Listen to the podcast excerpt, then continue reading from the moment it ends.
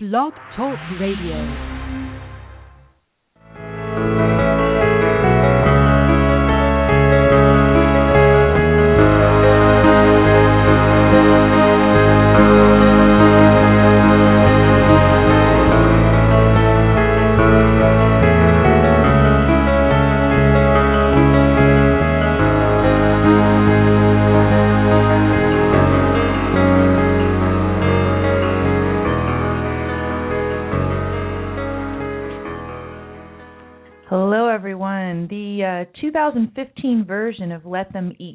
Which is commonly attributed to Marie Antoinette, is Let Them Eat Lies.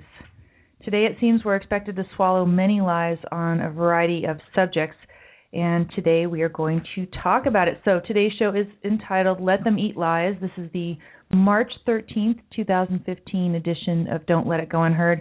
I'm Amy Peikoff, your host. Along me, uh, along with me here is cartoonist Bosch Fawstin. Hello, Bosch. Hello, everyone. And yeah, we are here on time. I am drinking buttered coffee thanks to generous donations to the Buttered Coffee Fund by all of you. So thank you very much. I am enjoying my my cup this morning. I'm, I'm actually down to one cup of coffee a day, and I'm liking that. I do I drink decaf Yeah. sometimes as well, but in terms of caffeinated coffee, I have one beautiful cup per day and I'm savoring it here with all of you. So welcome. I see some people over here in the chat room, some of the usual suspects, uh, and some people maybe I don't see uh quite as often. I don't know if Dale has been here. I've seen Dale before, but I don't know as as often. Welcome, Daniel, Hello. Freedom Breeze. We have a few guests with various numbers assigned to them. It's like a quality seven two five two one, but guests at Blog Talk. Uh, John uh, K. McInnes and Selfishness Spaghettification. Hello, everybody. Yay. Welcome. Um, so go to my blog at don'tletitgo.com and you can see the program notes for today's show. Again, the program notes are links to all the stories and other things that we plan to discuss. I put at the top of the program notes for today's show a link to last week's show, and I should probably do that on a routine basis as a good marketer. But I did it today in particular because in last week's show we talked about the issue honest politicians and unicorns, and the idea is, you know, why is it that politicians are dishonest? Is honesty about everything something that we should worry about in our politicians? What will them being dishonest lead to? What's the value of honesty? And particularly in the second hour, I got deeper into the issue of honesty and how it's connected with all the other virtues, i.e., qualities that we would want in a human being, and particularly in our political leaders. So do check that show out if you haven't yet. And today's show, in a way, kind of builds on that in the sense that we are looking at this issue of being told just, you know, let them eat lies. And I was really, you know, getting that kind of feeling from Hillary this week. And that was what inspired this, although there are many realms in which we are told, you know, just go ahead and shut up and swallow whatever it is that we're telling you is the truth about the matter. And this comes not just from our politicians, but also from media. And we see a little bit of, of that this week as well. Um, anyway, do go check it out. Don't let it go.com. And let's dive in. Hillary Clinton, according to the New York Times this week, tried to quell the controversy over the private email. And I actually like the New York Times coverage on this. I did watch Time had a beautifully like shortened edited version of Hillary's press conference which I guess was just confined to her answers to And the have a- questions. They also had a cover with her with uh, devil horns. Uh, Time did? Yeah. Oh, Time magazine had yeah, that. Which is weird. Wow.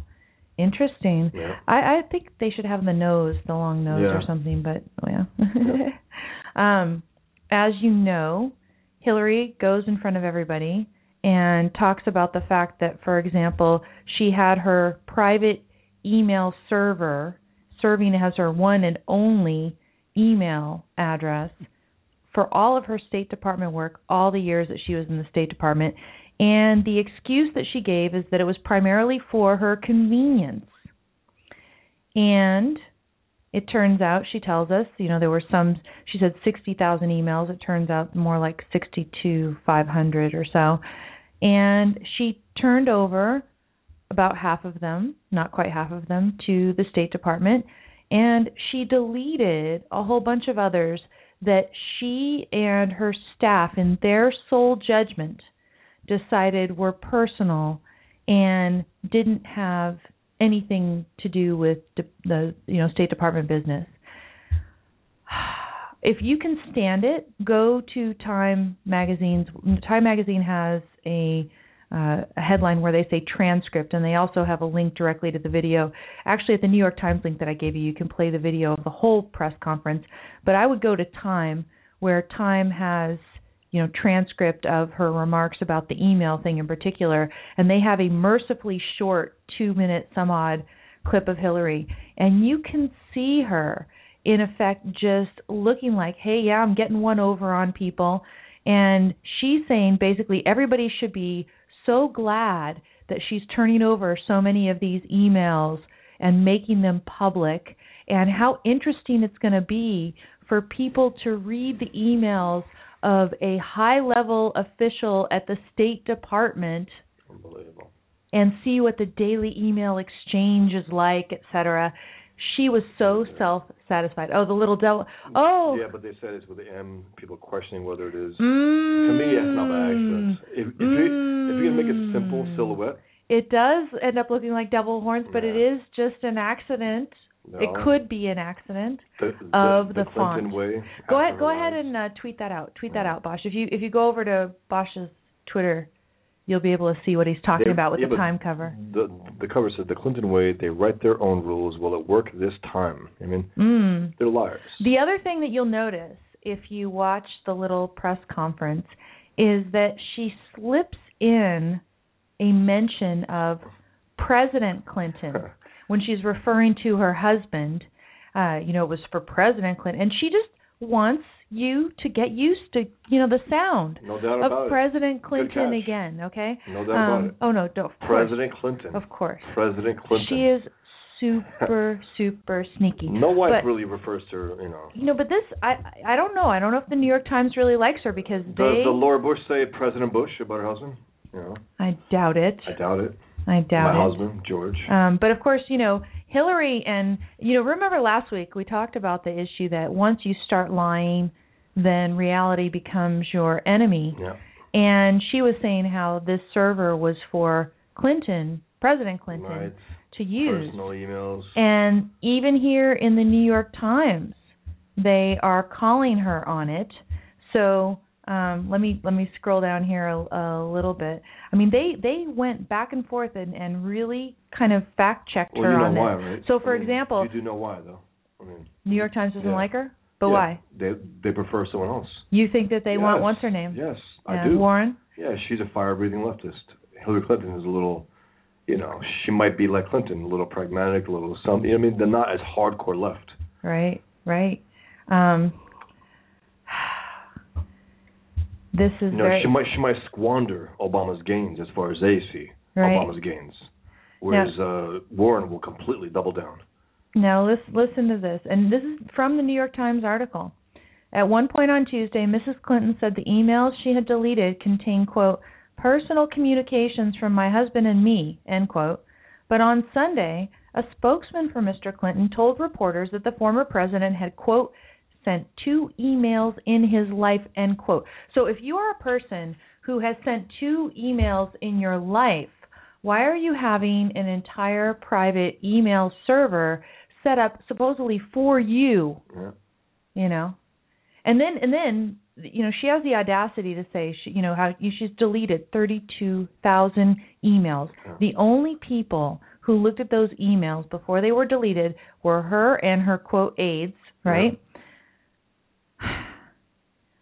She has the audacity to say, "Oh, you know, I think everyone knows that you know we should, it, it'd be good to keep your private emails private, and I Oh, trust yeah. everybody will respect that." And Pu- I'm thinking, public figure for the State Department. and yeah, and private. and it, it's that sort of thing where she thinks she's entitled to private email and of course we are not. Thanks Right. to the NSA bulk metadata Right. collection program. Which she probably supports. You know, Oh, of course, has. of course. I don't know if she's on record about it. you but know but oh yeah everybody values private email so it's where she gets the private email she gets to decide Yeah. what email is private what isn't what gets deleted what doesn't and for all of us moral grounds. all of us we have no control Nope. or we had very little control and we have less and less control now thanks to the FCC over what things of ours are going to remain private and that's that's where I got the idea of this let them I, first it was let them eat cake I mean this is the modern day version of let them eat cake.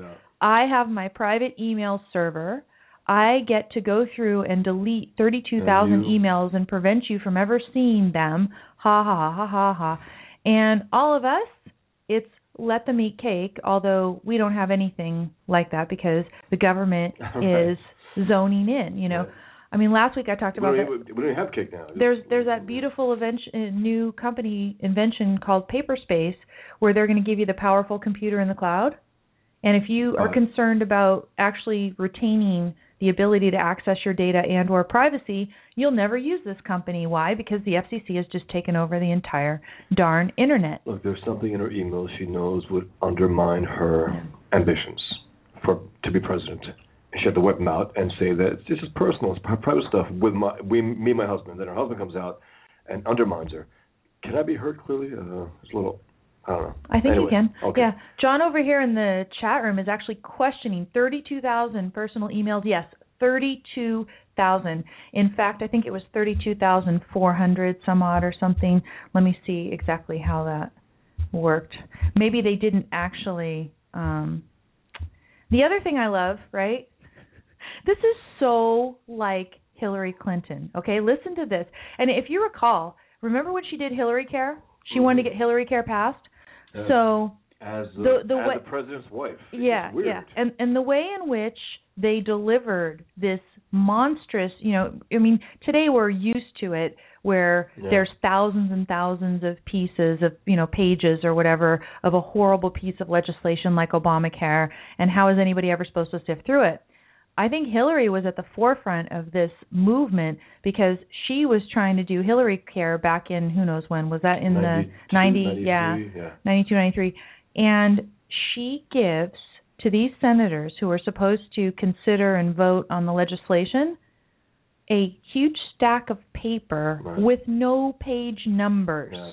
No page numbers. She has tried this I was I'm about to swear trick before, okay? So she gives this to them and and Phil Gramm, bless his soul, right? I, and I remember this to this uh-huh. day. I was like, Phil Gramm, you almost want him to be president, as you know. What people would always make fun of his looks and everything Yeah. else, but he goes on the floor of the Senate and he says, "Look, you know, she gave us this huge piece of legislation, and you know, it's a big just stack of paper, no page numbers." And he's supposed to talk about it. And what he wanted to get up there and prove was that the despite her protestations to the contrary, this Hillary Care contained a whole bunch of new taxes. Okay? So then he says, look, the entire stack of paper weighs, you know, X pounds and however many ounces. And he says there's no page numbers. But if you go down a certain number of pounds and whatever ounces, you get to the first tax. And then go a few more ounces down and you go to the next tax. And he flipped through the legislation by weight. Okay. Now, similarly, you know, Hillary, she's bragging. She's saying, "Look, I've turned over Mhm. thirty thousand four hundred ninety emails So to the why, State So Department." why should you have a press conference if nothing's wrong? If, if it's all good, why have a press conference about it? Oh well, I mean, it's it's a opportunity To to to lie? go out there and look presidential, you know, and and she's calling attention to her grand speech at the UN where she talks about all of her work in favor of human right or women's Oh, rights, no. women's rights. Um In the Muslim world? Oh yeah, good luck. Um anyway, so this she she's turned over these emails. But get a load of this. I will tell you the form in which she has turned over these emails. Again, if you go to that New York Times story that I linked to at my blog, she said she, I'm quoting from it. She said she had taken an unprecedented action in providing the State Department roughly 55,000 printed pages of emails. Printed pages. So, this idea of doing keyword searches, you know, okay, they can do it, but I guess they'd have to do the scan and then make sure that they could scan it into a form where they can convert it to, you know, actual searchable text Right. as opposed to just the image of the printed email. She gave them 55,000 printed pages. This is the kind of thing that you do when you're telling somebody, F you, Absolutely. have a nice day. No doubt. she thinks she is above all of us. If Yep. you think you want Hillary Clinton for president, just get used to. I mean, we, could, could you do a cartoon of her as Marie Antoinette for me? Oh, sure. I mean, that would just be beautiful. let, but because let them eat lies. it, it, it is it is let them eat lies. She can have her privacy. We can't have ours. Yep. I, I mean, I, I think I, you know, there's there's got to be somebody who's already done that with a with an op-ed or something. But that that's really the Freedom theme. Breeze mentions uh, she said I can't stand her voice. I mean, she has the most most inauthentic delivery voice. It's all. I mean, she's so self-conscious about it.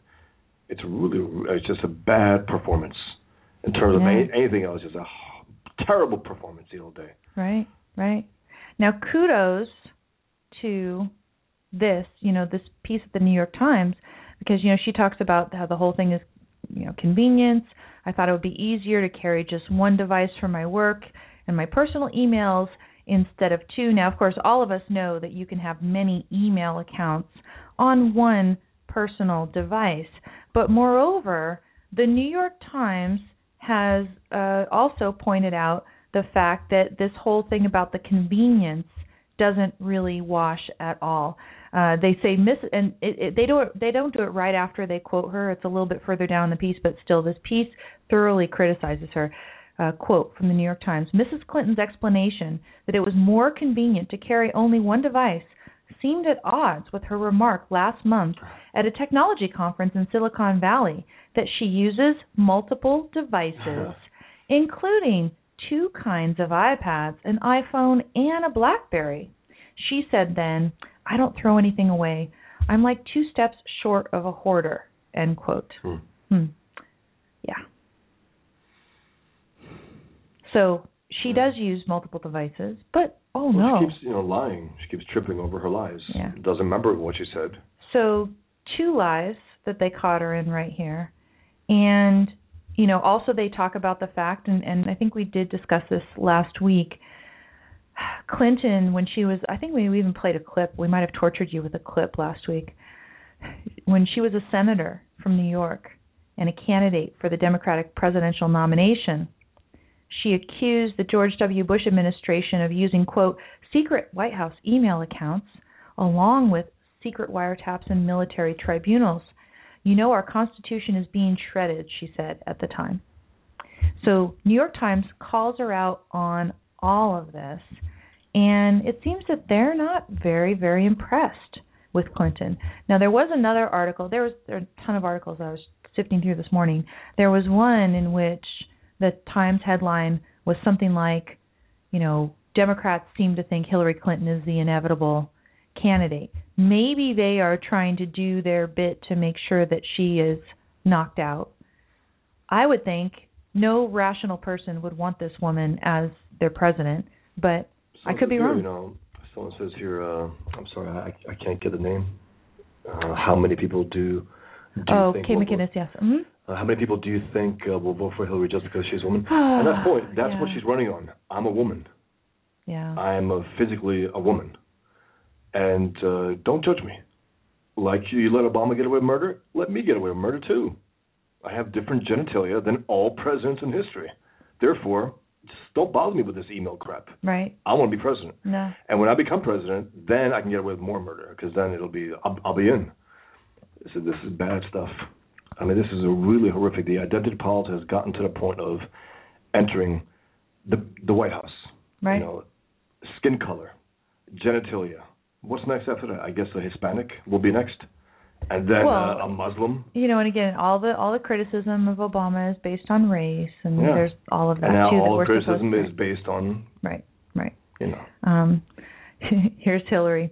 and you know, again, you know, she's done such a great favor to us by releasing and putting in the public domain thirty thousand four hundred and whatever emails, in, and again in the form of fifty five thousand printed pages. Turning this scandal into something positive that she's done for us. Yes. Yeah. She says, once the American public begins to see the emails, they will have an unprecedented insight into a high government official's daily communication. So notice she slips in there. High government official. She has been a high government official. Oh, President Clinton, doesn't that have a nice ring to it again? Oh, wouldn't you like to hear President Clinton again? Believe it or not, she looked she looked her best also, and that's that's also a problem for her. I was I was no, looking at her. to look at her absolute best. Right. It's also a problem for her. I, I gotta say because you can't. Oh, I was uh, looking. I was thinking, okay, how much work has that woman had done? I'm saying I don't know about that, but what I'm saying is this Yeah. is her looking her best. You know, she's in tip-top shape, and that's a problem. Like her husband, you know, when he was out there Yeah, yeah. jogging, always on camera and going So, behind the camera. I mean, I mean, what do you what do you guys think? I mean, after all, you know, she says, look, she fully complied with every rule. She's going above and beyond what is required of her and asking the State Department to make public much of her email correspondence. Um, you know, I mean, after all, the rules didn't technically require, although people are strongly encouraged to make sure that they follow the proper procedures. I mean, what the hell? yeah, her whole thing is don't bother me, don't bother me, don't bother me. I'm a woman. Uh, selfishness says that I read just another read an op-ed on CNBC supporting Hillary. Yeah, of course, of course, of of course. course. But you know, he, here's the thing. Here's the thing. Suppose that it's true that she has. You know, you know how they do. They they follow the letter of the law, but she's certainly not following the spirit of the law. If she followed the letter of the law, right? You're And not supposed to have private emails. you know the the the way of having these private emails and you know she was saying oh well everything that i sent for uh state department business it was being sent to their dot gov email addresses so it was preserved with them and you know she was trying to make all- excuses for this but think about this. You know she says she's a high level government official. Now if she is a high level government official she should be setting a good example. So even if the rules didn't technically require her to use a government email address, she should have done it because the goal was to get more people to do that, even if they hadn't. Why? Why did these rules exist? sorry. She planned to have uh, basically communications that were off, that, that were really bad. She planned to have that. That's why she had the private email. That's why she had the private email. She intentionally said, "Well, no, I don't want anyone to see the emails, the communications that I'm getting involved with." Muslim Brotherhood, Huma Abedin, her right hand woman. Right. Uh, she didn't want. She knew she was going to be up to no good. In other words, she planned on it. you know what I mean? It was predetermined that she knew she would she would commit some bad communications with some bad people. Right. Now I am sighing because Doug here in the chat room at Blog Talk Radio has said, Has anyone yet remarked about the cowardice of John B. in holding back on a subpoena for that server? Well, I mean, you know what? We expect nothing from John Yeah. from Boehner. I mean, we do expect nothing from him now, and that's where I am right now. There's no there- there's no more railing against these guys. These guys are scum. They're no good. They're cowards. They have no intention of doing their job. Yeah. They could and should have, but you'd have to force him. You'd have to threaten his job for him to even consider it on his own. You know, uh, and Doug asks here, he says, Is Amy suggesting that there are not rules or laws for high ranking officials? No, I'm certainly not suggesting that. But here, li- listen to this, right? And this is another story from the New York Times. Again, go to my blog at don'tletitgo.com to get the links to these stories that I'm bringing up here. Here's the headline, and this is just published today, New York Times. Vague email rules let federal agencies decide when to hit save or delete. And basically, the whole implication of this is that It's all good. Don't worry about it. technically, And why and why were they vague for things just like this? right, They were created by people like Hillary. right, and and so it says, you know, although although the White House has strict requirements dating back two decades that every email must be saved, there is no such requirement for federal agencies. Instead, they are in charge of setting their own policies for determining which emails constitute government records worthy of preservation and which ones may be discarded. It says it really is chaos across the government in terms of what agencies do, what individuals do, and people understand that they can decide what they save and what they don't. Um, if you leave it up to the agency, and this is uh, Pat, Patrice McDermott, and she's of openthegovernment.org. She says if you leave it up to the agency, some are going to behave properly and take it seriously, and some are going to see it as a carte blanche to whitewash the record. Um, and the guy over at the National Archives and Records Administration, Gary Stern, says that what they're supposed to do is preserve anything that relates to official business. It doesn't matter on what medium or on what form it occurs. And he says there's a challenge with email because everyone gets a couple hundred a day and nobody has the time to go through and say, is this a record or is this not? Now, the other thing that I heard, and I didn't see it in any of these New York Times articles, and you can tell me if it's true, that when Hillary Clinton and her aides were going through, you know, they they want you or the State Department to sift through 55,000 Oh, pages, right? And and that- actually look through Yeah, those things pages. that they already you know took out some clearly bad stuff and Right. said, well, let's leave, stuff that might be open to question, but it won't be obvious. But when they decided what to delete and what to save, they said all they did was keyword searches and stuff when they were deleting those 32,000 emails. So They're making it very. how many difficult for the mistakes- people. oh, yeah. I mean that's the whole point here. She wants to get away with murder, and Right. that's her thing. I mean that's the, that's the Clintons' way. yeah. When Time says the Clintons' way, that's that's a euphemism. They're lying rats. They've always been, and I think they're competing to see who's the biggest liar. But of course, there's no competition because look, look at the guy in the White House. he wins all of it. Uh, Obama apparently signed legislation late last year, so this is just right in December or so, I guess, requiring government officials who use personal email addresses for official business to bring those records into the government within 20 days. Before that, the National Archives and Records Administration simply required those messages at some point to be provided to the government. So the wiggle room is that the policies didn't come into play until after she was gone. But again, she is supposed to be a leader. She is, you know, probably next month we're going to find out, running to be, you know, the leader of the free world. Well, deleter as the New Del- New York yeah. Or yeah, as the New York Post says, deleter of the free world. I have I have a link to that by the way as well at the at the blog. You can go check that out. Love the New York Post. I mean, you know, I I go there and looking for news and they don't always have very much news, but sometimes they Those really hit the the nail on the head with some of these things. ISIS, they're great. Oh yeah. By the way, uh, Hillary Clinton went through an Ayn Rand phase. Now, the phase that she went through, she probably saw Tiger said, "Hmm, he's onto something, right? Is that is that what it was?" John says, I wonder how much of the 55,000 pages came out of her spam folder. I mean, it is insane. That's the whole thing. here. 55,000 printed pages. This is her. You're right. What this is way a of saying horrible F you. human Yeah. being. F you. Don't bother me with this crap. I'm I'm gonna be president. Okay. Mm. You think it's bad now? Wait till I become president. Then then I'll start making you guys pay. Who knows? Oh my gosh, it is really bad. So basically, um, agencies have to devise a system for retaining and preserving email records electronically by the end of 2016. How convenient is that? You know, After uh, after, after Obama's gone. So the idea is that you know Hillary, Obama, everybody they can kind of skate through and you know kind of slip by and not be caught by this supposedly.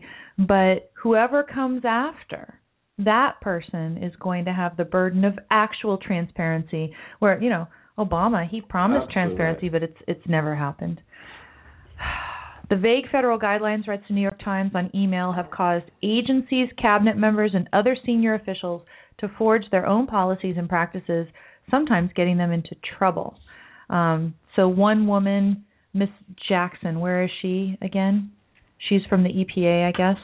Um, used Richard Windsor as her email name. Her dog's name was Ricky, and her husband and sons lived in East Windsor, New Jersey. So she was Obama's first EPA administrator and went ahead and just used a different name. in order to deceive, in order to keep their communications private. Yeah, and supposedly the Republicans charged her with that, but of course nothing ever No, nothing came of it. Nothing happened to her. Nothing happened to Ah. Lerner. No, no, nothing's going to happen to Holder, who also was up to this.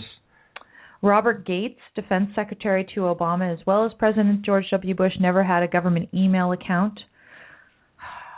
I mean, I had a government email account when I taught at the Air Force Academy, and I used it for my official business there. Naturally, You know, and and that's what if, you do. if I if I work at a school, I use my school provided email Everyone knows as that. much as humanly possible. And if you didn't, there, there, there'd be a problem. And with her, she's running for president. There's no problem. Move along. yeah. She has, uh, you know, genitalia. I mean, different. I mean, so move along. The Defense Department She's a woman. Since 2012, the Defense Department has forbidden the routine use of personal email to conduct official business, but oh, Hillary? No, but you know what? We we we have to keep being reminded that she's a woman. By the way, you know, people keep she's a woman. Oh, okay. Yeah. No, but they have to remind us because she doesn't show enough. You know what I mean? Of being a woman. No, they keep reminding us she is a woman. Oh, oh okay, thanks. She wears pants. You know, who wears the pants in the family? She wears the pants. Um, But remember, she's not feminine enough, but don't forget she's getting it in there. President Clinton. that's that's a great catch. I she's I didn't catch a that. high level official. She could refer to her husband, who she You're guess she's intimate thank, with. and- thanks to my goodness in turning over 55,000 printed pages of email. Good luck sifting through them. No, that's You're going to get an unprecedented look at all. So, so how many of our tax dollars are going to be spent for the people who have to go through the 55,000? And there's not going to be anything of interest in there at all. Probably way. all the stuff that's interesting, Oh, no she deleted. Anything relating to Benghazi, absolutely good luck. nothing to be right? found. No doubt about it. Look, she's up to no good, and uh, she wants to get away with it, and a lot of us will let her get away with it. You know, the New York Times again, they're like on the fence with her, like, and will she, will she, you know, make sure Obamaism continues? I doubt it. Elizabeth Warren, Warner would, and those who who are worried about Elizabeth Warren, she's un, unknown to some extent. Look at Obama; he came out of nowhere and beat Hillary Clinton. So it can happen, as far as they're concerned. Over here in the Blog Talk Radio chat room, they are having a contest for uh, coming up with great pseudo identities for Hillary Hmm. Clinton. Uh, John says Colada Danger. like Lotta Danger? Danger? I guess Okay. Uh, something else. I mean, it clearly means something else. Sorry, I don't get it. I was thinking like a lot of danger, like Yeah, but Benghazi. Colada, col- colada danger. Maybe it means something else. Maybe you let us know, John. It's funny. Uh, it's just it's so it's so sad that we are at this position where the um, the most popular figure for the 2016 election for Democrats is Hillary Clinton. Hillary Clinton, yeah. And you know, I mean, that's why the But right you know, like I, like I said, the the New York Times doesn't seem to be no. very happy with it. And then they, you know, like I said, they have this article like- about how these vague email rules are letting mind, them do like- this, and that's not. They don't care about her lying. They lie. You know, that's New York Times. They're they're run by liars, but they're like, it's not a good look. But every every now and then they're publishing the truth. Okay, Every again, and then. remember last week No doubt. they had that The story awesome about the- about story the about the schools. Yes, Yes. about education. Every Mhm. so often, you know why? Because that's their bread and butter. They know if they don't do those things, they collapse completely. I mean, they've already collapsed half of their readership. They're like, we need to put something of, of value every so often to remind people we are the paper record. Right. Otherwise, we're going down completely. Okay, so, uh, oh, Carlos uh, that's what it Danger. Okay, Carlos Danger for Weiner. Oh That's yes, right. uh, Carlos Danger. and he's another one. Oh my God. He he tried to get away He really too. failed. I mean, he really popped out. Trying to have Uh, privacy to do weird things didn't No, work. Did no. not work. If you want to call in and talk about this issue, He went let, literally door to door. Go go ahead. Carlos Danger went literally door to door, and, if you remember, oh, no. and he was frustrated on camera about it. You know, it's like, yeah, but you're the one who's choosing to do it to try to get votes for the oh, that's right. yeah for the mayorship. Um, go ahead and call us seven six zero eight eight eight five eight one seven. Again, that's seven six zero eight eight eight five eight one seven. And go over to the blog at don'tletitgo.com to keep up with us as we move on here. So. I did talk about vague email rules, yeah, and those those rules are there, and so Clinton can technically say that she followed the rules. But you know, good luck getting out of the lies that she told about the issue of convenience Yeah. uh, get out of the hypocrisy when she was calling George W. Bush to task for having Oh, these yeah. private email accounts at the White House, um, and uh, you know contradicting herself with respect to carrying multiple devices. She's lying. She is claiming privacy for herself, while, as far as I know, signing on to all the policies that deny privacy to all of us. Yeah. It is the year of of let them eat And lies. she worked with Barack Obama for four years. She worked with this guy. I mean, I think Republicans have to remind everyone about that. She worked for Barack Obama for four years as his chief uh, alleged, you know, st- uh, statesman, alleged, Alleged. because she was completely on the Yeah. side of our enemies. Kudos again to the New York Post for mocking Hillary as the deleter of the free world. That's hilarious. Find find the link That's again perfect. over at the blog. Now, No, but to be to be mocked, it's so important to mock her. It really is. I mean, she's a joke. Yep. Now, just one story over here. Uh, Wikipedia is suing the NSA over mass surveillance, so they are joining the legal battle in the courts against this. And I do, you know, those of who listen to my show know that I think that with the courts is maybe the only way that we're going to be able to get lasting Right. policy change in this area. I think that we need to overturn a long-standing, you know, decades-long-standing doctrine in this field called the third-party doctrine. I'm not going to go into it more right now, but you can go check out more of the stuff at my blog on privacy about that.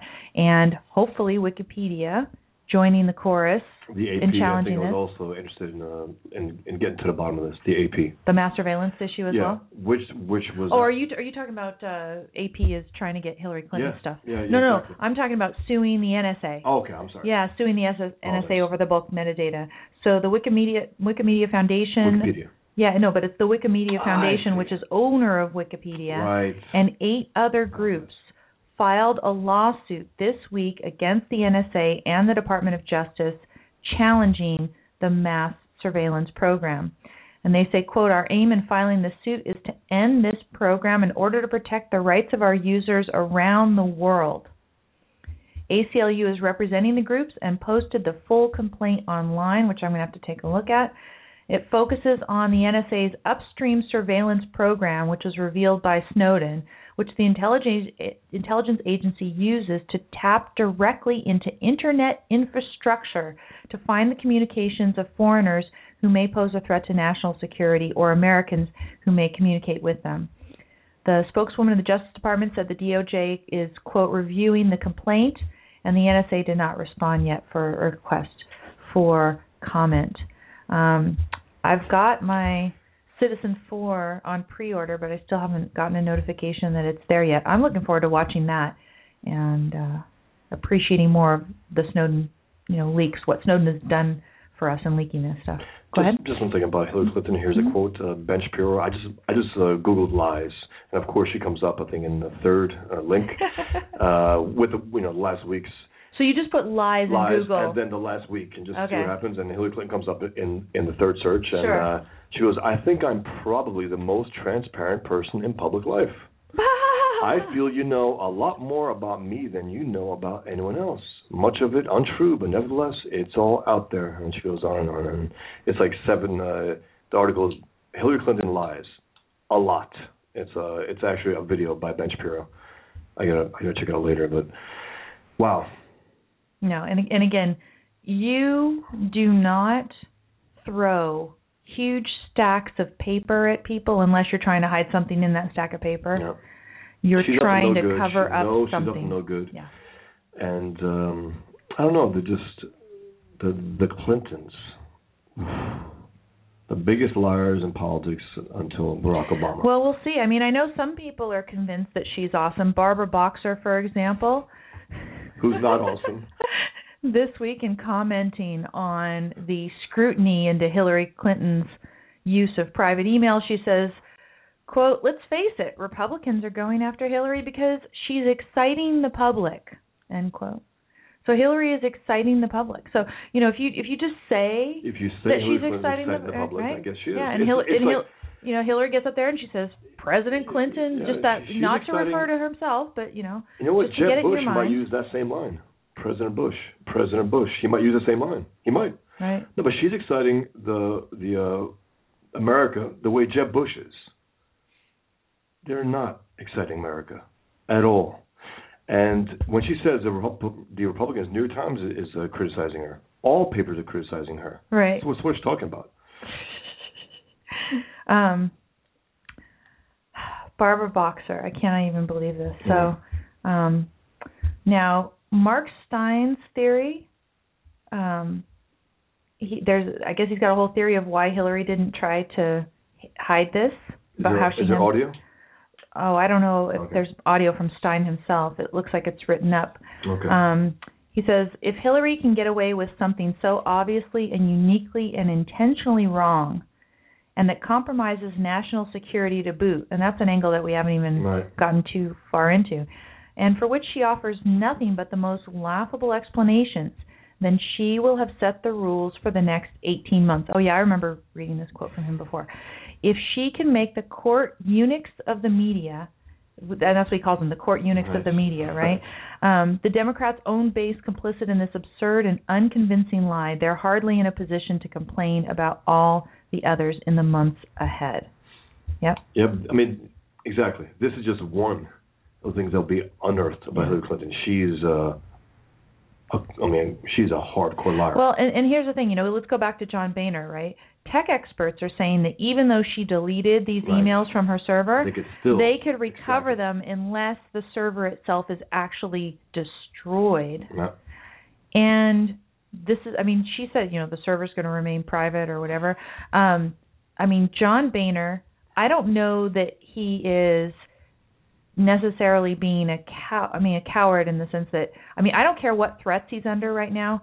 I assume the NSA's got something on him. They have him in Okay. their pocket. Because I mean, they have he, Boehner, Boehner is pocket. for Jeb Bush, who weirdly is for Hillary Clinton. He gave an award to Hillary Clinton at this event last year, and called her formidable and called her great. Jeb Bush, why? Has she ever said that about him? About the Bush family? Anything? Never. So there's that also that little you know twisted orgy of of, of a politics Right. and, and politicians where they're like, well, we can't go after her. You know, let's let let's pick and choose our spots. She will go cutthroat with them if she gets away with this and other things. She will go for the juggler. right? and they won't. And that's why you need a fighter. You need a Ted Cruz. You need a Walker who seems to be waffling, but he still fights, I believe. You need a guy who will kick her ass.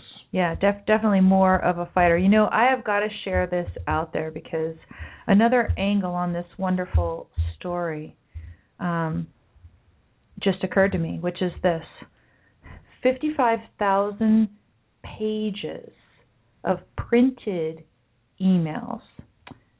Who in the Democrat Party would feel comfortable killing all those trees? Um, There's that too. yeah. Uh, what's his name? Uh, I don't know. I'm just Gore, you mean, or Well, no, no, no. I'm just saying. You know, supposedly she, I assume, is on the global Yeah, warming hand no, no bandwagon. Doubt, no doubt You know, preserve trees Has, anyone and- brought up that the angle? not, not that I know of. Not that I know of. I Um, mean, that's a whole tree worth, you know.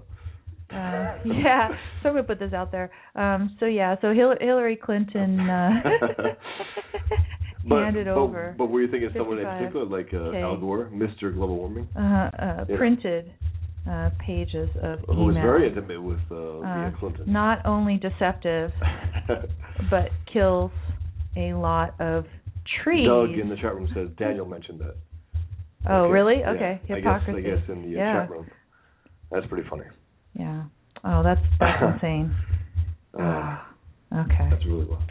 Is it is yeah. it loud? I'm sorry. That's okay. Okay. Are you writing that somewhere? Or? Oh yeah, it's it's it's it's out there to the world Okay, right now. cool. I mean, this this is ridiculous. But the, to me, obviously, the biggest important thing she's a, she's a hypocrite, and we've shown her to be a hypocrite a number of times. But the biggest thing is is how deceptive it is to you know we're supposed to trust her and her aides Right. to have made a competent decision. We've heard through some quarters that the decision about what emails to delete and what meal, emails to save were based on keyword searches. Right? Keyword searches. So just delete a whole bunch at once without actually physically Muslim scrutinizing. Right. Get them all out. Right. No, that's the big one, because they were in bed with him uh, deeply with Huma Abedin, who, who again works for Hillary Clinton. That's her right hand woman. And used private email as well. Private email as well. hmm And her family was literally linked with the Muslim Brotherhood, who was an enemy of the United States of America. So that's just one of the things. And, then and then Benghazi, and who knows what else? I mean, who knows what else? Up to no good. She knows she's up to no good. That's why she has to do this. You know, she has to do it before the fact. I mean, because she, again, she had the private emails because she knew she'd be up to no good. Right. It's like I'm gonna be up to no good. Therefore, I have to have this private emails and you know delete them, whatever. And then you got the uh, pot shots from the from the from the Obama administration Right. at her. I mean, did you hear something where she's a bad campaigner? They're they're they're sending word out from the White House, you know, because they they don't want her again. She they know she won't maintain what Obama's done. Again, they won't. She won't. She'll do a little Clinton, a little back and forth with the Republicans. She'll be a little more pragmatic as far as they're It will just be super, super corrupt. And remember, you know, she had said how they were, what was it, destitute or something when they first Oh, left, man. and she was making a whole pile of money on our Millions. scale. for a book for a pack of live books. Yeah. You got you know they allegedly wrote books.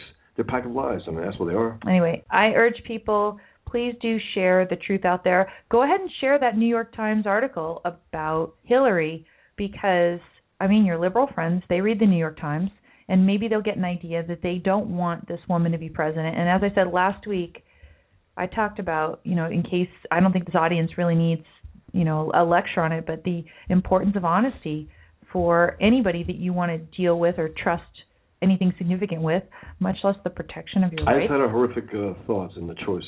Hmm. It comes down to uh, Elizabeth Warren or Hillary Clinton. I mean, if it comes down to it, Hillary Clinton. If there's a choice in order between those two.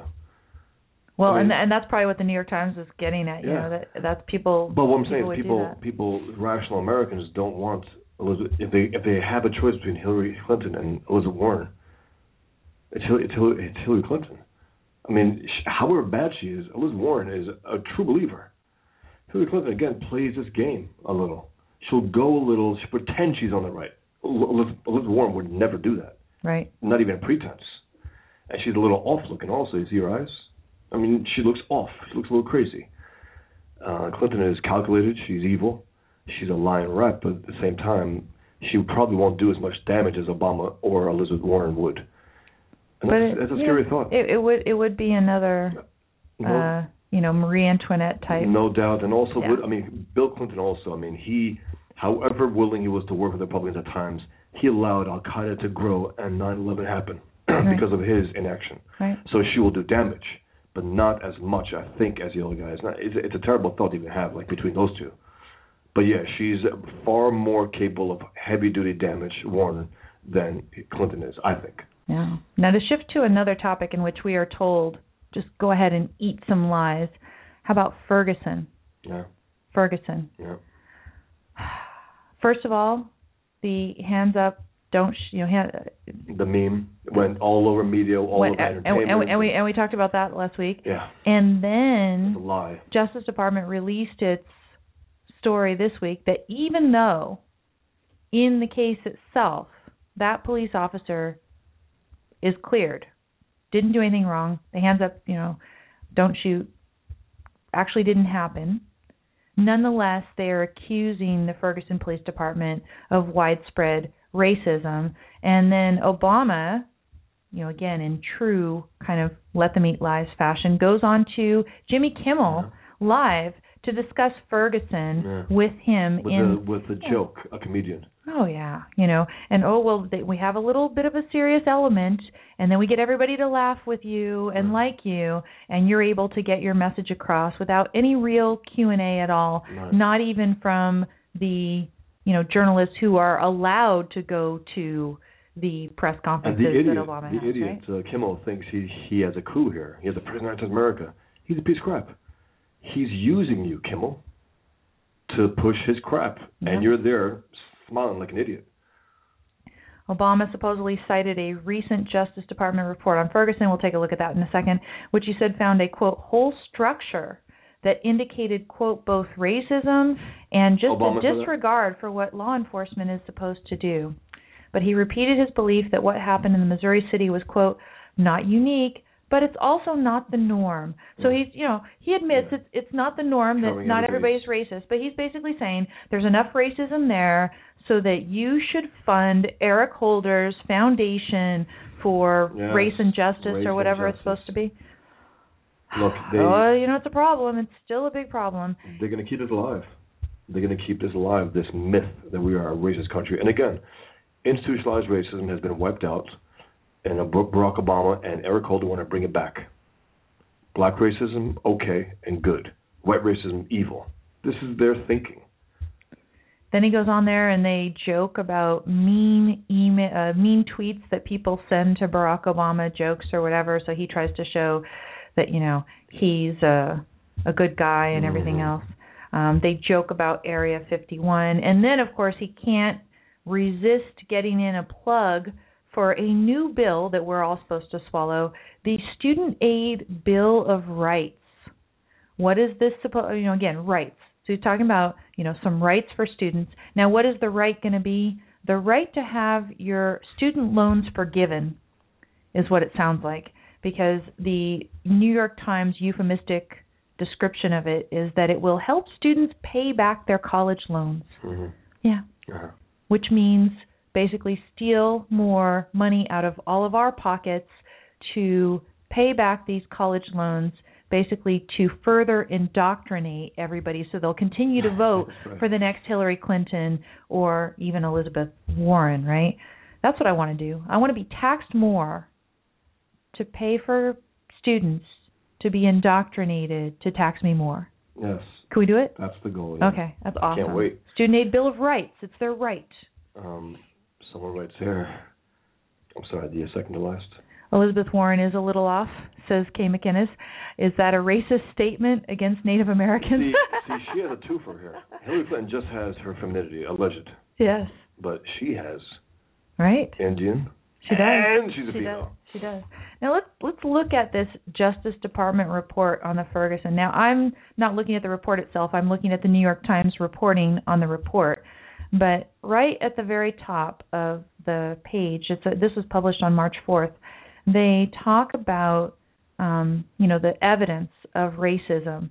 Ferguson police and officials discriminated against blacks. It says uh, bias was routine, affecting nearly at every aspect of the operations.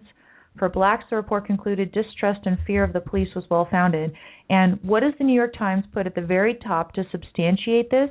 They put statistics.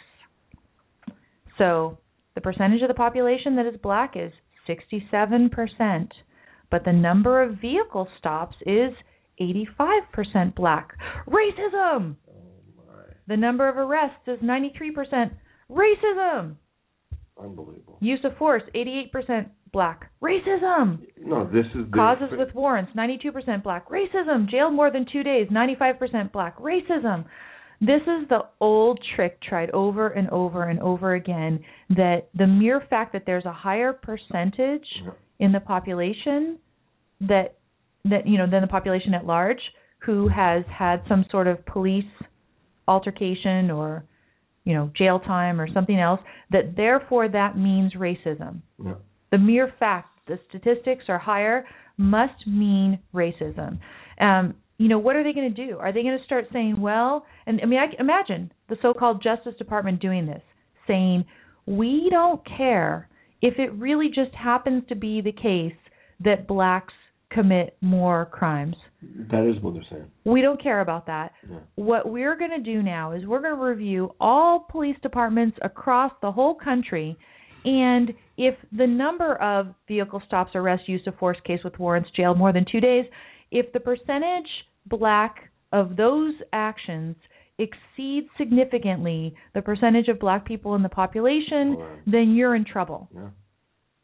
I mean, so then what do you do if you're a police officer? You say, okay, well, we have all of these black people. So are we going to start grabbing some white people or people of other races off the street and, you know, pretending that there's something going on with them just to make sure that we actually get criminals? Or are we just going to give up and getting all the criminals off the street and say, okay, well, you know, we're told we can't do anything more and that's it.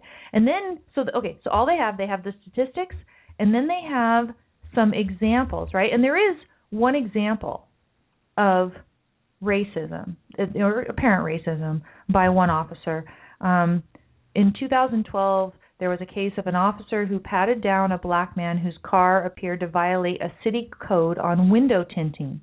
The man was ultimately arrested on eight offenses, including, quote, making a false declaration by giving his nickname instead of the name on his license. It says over the course of the arrest, the officer accused him of being a pedophile, asked to search his car without cause, and reportedly held a gun to his head. Now, this, you know, by the description, sounds like it may have been excessive. But suppose you found like an example of this. And then you also have these statistics and you say, okay, racism is a significant problem here. In a particular individual, an incident, something Right. happens, therefore that proves anything? No. There are individual racists out there. There are. But to try to pretend that that police department is racist, that that city is racist, that America is racist, because that's the whole point here. Keep racism alive. You know, uh, Jesse Jackson, keep up alive, keep up Yeah. no, keep racism alive. They got they got to cash in. They need to continue the myth that America is racist. This way they can get control. This is the way they they can get power. This is the way Holder can get his uh, Institute for Race and Justice up and, and about, and he can make who knows how much money. And then then the New York Times right on the same page has statistics about police and court officials focusing on making money rather than ensuring public safety. And we have seen a number of those types of things exposed recently by Institute for Justice, which has, you know, really fought and succeeded a lot fighting civil forfeiture. And in fact, Eric Holder has done one decent thing, um, scaling back civil forfeiture in, in some contexts. But the fact that they Indecent- that, indecent that, man that doing they're focusing on making money rather than tra- that doesn't have anything to do with racism itself you know so the fact that you can show some isolated cases of racism there are some out there and then you're showing me a bunch of stats this does not mean that there is systematic Of course not. racism even in this Ferguson police department there are maybe a couple of bad apples and there's some t- statistics I'm not convinced but we're supposed to swallow this and we're supposed to you know when Barack Obama goes on Jimmy Kimmel and he laughs and everything and you know um you know again this idea of presidents going on these TV shows and chumming it up and it it is a very I think demeaning to the is, the office and that's the point of it. but you know, we're all supposed to just swallow the idea that there is significant enough of a problem about race so that every time, you know, maybe a black person is arrested or something else, you should have that little question in your head. And- you have reason to think that that person didn't actually commit the crime or and was treated wrongly. time Barack Obama or Eric Holder are criticized, what? Yes, it, oh, it's racism. No, but that's certainly, the point. So they're certainly. trying to make it a case there is racism in America. When I get criticized, you think it's any for any legitimate reason? Of course not. I'm No. black. But that's also part of it. Yep. That's why we get criticized. That's why we can't do everything we want to do for the American people, because there are race out there. Yep. The culture is racist, and then and then you think about it. You guys wouldn't have risen in that position, in the positions that, that you are, if there was the systemic racism that you pretend that there is. No, no. It wouldn't be. It wouldn't be the case. And Twice. and in fact, I was looking at one article this morning, and it they were they were talking about the fact that and I, who who there is um one black Republican politician who's becoming very outspoken about race issues recently. Know, and- but Ben Carson has been very bad. You know, what? No, forget Ben Carson. By the way, Ben yeah. Carson is done. He said, uh, he what did he say? He was talking about homosexuality, and then said, well, you know, if hold on, non-gay people go into prison, and then they come out of prison and they're gay. Well, what's up with that? You know, I mean, What? First of all, why are you talking about that? Second of all, what's your point here? It's pathetic. And you think those guys go in there and choose to be in a sexual relationship with some of these guys? They get raped. They get raped, prison rape. And they come out gay? Anyway, that's a horrific thing that he fell into. He fell into a trap. Some CNN hack asked him a question. He shouldn't answer. She goes, let's, please, keep that corrupt question to I mean, yourself. one one thing we know is that a Ted Cruz is not going to be no, he will, sidetracked or and he caught. won't say that either. Like, no. he won't say that.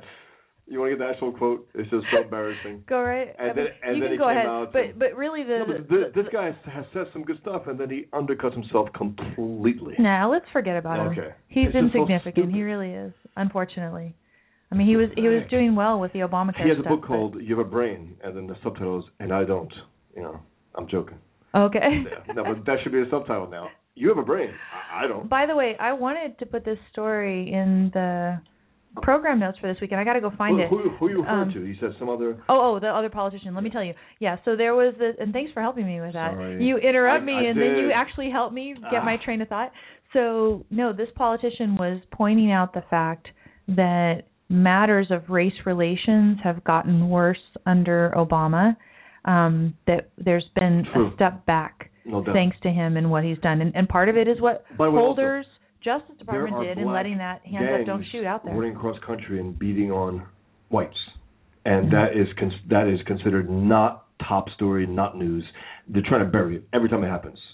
Flash gangs, they, they call them, and that's that hasn't happened under other presidents in the past. And- These and- are constant. And you attacks. think you think that that's not incited? You you think that the new Ferguson shootings this week were not incited by the release of this report and the consistent push out there that you know, okay, even though even though the one police officer was fine, nonetheless, there's this huge problem. Yes, you know, people of Ferguson, you are justified in protesting. And then, sure enough, what do they still have this guy on the loose?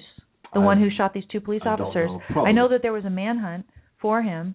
This guy's but, out there but and he's not a bad guy. He's a hero. I mean, he's a hero. No, but for the crowd who wants to put, push this, he's a hero. They they don't want to catch him. But you know, Holder called him a punk, so Yeah. therefore he's done A- his job now, a right? punk. A punk. A guy who shoots Mhm. cops A just punk. a, just a punk. Mhm. I mean, think about that language also. I know. He's not a criminal. He's not a you know a would-be murderer, a killer. He's just, he's just a punk. You know. Well, but this is That's the thing. This is the thing. The types of things that Holder and Obama do and say will turn kids who were just punks Oh, yeah, into, into yeah, criminals. right. But it but but he's calling the criminal a punk. Right. So I know that language also, meaning he has no real hatred against that guy. He's like, hey man, you helped me push my thing. So, you know, it's all good. Plus, plus they didn't die, so you got my point across, and they didn't die. Right, right. You sent me this piece, Bosch. This is from Hot Air, and the headline is Hillary Clinton and Michael Brown. The truth is so last century. That's a that's a great title. Yeah. Um, writ- written by Jazz Shaw. We've got two stories unfolding in parallel this week, which should allow community organizers and political activists, this is actually from last week, uh, to take a pause, draw a deep breath, and quit. Just give up, folks. Pack your bags, go off the grid, take up fly fishing, because while the battle may still be raging, the war is long since lost. The truth, however you define that in 2015, has raised the white flag and surrendered to narrative journalism, a school of thought which holds that facts are primarily ornaments on a tree of history having little effect on the substance of the story that we want to tell. True to some extent, but you know this idea that it's whole cloth. No, there are truth tellers out there calling this out, as this guy's doing here, as we're doing on the show. The truth still is alive and well, no matter those in power are fighting it, denying it, you know, using it for their own. But uh, I just, it's important, but it, it's it's a great, it's a great line. Right? It's a great idea, but sorry, go on. No, no, you know, and apparently Politico early on when the Clinton story broke had noted that Hil- that Hillary did break the law, but of course now the New York Times is saying no, the rules were vague and the blah blah. blah. So everything's kind of being covered up a little bit, Yeah. and maybe they're hiding behind the fact that they actually, you know, posted an article that was critical of her. The day Elizabeth Warren makes herself un, like not viable is the day that they completely back up Hillary Clinton. She's she's she's the guy. That's it. She's the one. But right now they're like they're still in that stage where hmm we can pick and choose now between Yeah. these two women. And think about it also. The only two that they're talking about is what women, because that's the next bludgeon over our heads to say you cannot, you cannot, um, what do you call it, uh, criticize her her or her, like you couldn't criticize Obama. That's the whole point here. No, and and and the point here is they're just saying, look, you know, you should not be concerned with this. Um, you know, this idea the hands up, don't shoot actually being revealed as well. Um, you know, Hands up, don't shoot. Yeah. No, it's an, it's an absolute lie. And the Holder administration, they didn't have a parade about it, but they basically copped to it and said, yeah, okay, it didn't happen. And then they said something about who knows in the fog of all. The, no, no, no. You guys systematically tried to make that a fact. You, you, with the power of the White House, the power of of of government, tried to push that narrative. Well, and then also now just pretend that the whole cover up doesn't even matter. So Sharpton was on, I guess, Morning Joe, Al and Sharpton was on a show. Yeah. For what reason? um, To spread racism. to, to talk about the whole thing. Um, so he comes on and he says, you know, the systematic practice of racism had been exposed, The right? systematic practice of racism. Mhm. Yeah.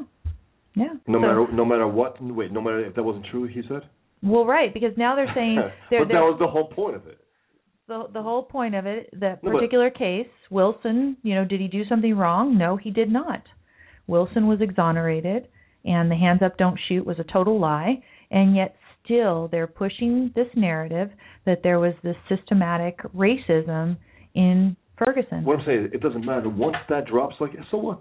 So what? That was a tool we used then, but now we'll still push it because uh, Al Sharpton needs need, needs to stay relevant, or else he's out of money. You know, Well, and, he's and, out of business. and again, listen to this. Okay, so they're actually implying that they should, in effect, neuter all of the police officers all throughout the country, Yes, not have them actually do their job according to crimes. Because if they but do, do their, their job, job- no, but right. if they do their job, they will arrest black men, Right, and that is racism. and that's wrong. I mean, you know, l- let's forget about the fact that you know blacks commit crimes. yeah. Don't worry about that. If you arrest them, if you do your job, you'll prove that blacks can be criminals too and are. Therefore, don't do your job. Right, right. So then they neuter the whole police department, That's what I'm right? saying. And then they leave all of us unsafe Yes, while they have their private security guards. yes, and that no, but it doesn't matter. Is what I'm saying. They need to prove Let them eat on lies. record because yes, Let them eat lies. The statistics let show. them you know and again with hillary hillary's lying she is letting us eat lies Yeah. and at the same time it's privacy for her and not for us here they're letting us Safety. eat lies Yeah. about racism systematic racism and they want to create a world in which police officers are slaves to, to you know statistics not to justice right and therefore they want to leave us unsafe safety for them not for us And, privacy for them not for us And that black thug who hears this, right? He's like, wait a minute, I was just committing crimes to just get away and get some money, but now it's because of sys- of, of systemic racism. That's what you know. What I'm no, but now they have a moral basis for their crimes. right Like this country's racist, and it's got it's got to pay. Yeah, I'll, I'll make a buck here and there, hurts people, but it has to pay, and that's the whole thing. They're really justifying. two police officers got shot nah Yeah, they're cares? justifying, they're rationalizing Right. this crime because they're committed by blacks. It's sick. It's absolute sick, and it's just, again, it's just, it's like unbelievable to create something that isn't true in order to. Uh, for Al Sharpton, it's his business. That's his means of income. I mean, he, and the guy owes four million dollars in back taxes. Who cares if he's buddies with uh, Barack Obama? I mean, you think anyone's going to go after him? Absolutely not. Absolutely not. When Obama's out of office, who knows? But still, he probably he'll be he'll be protected forever, probably.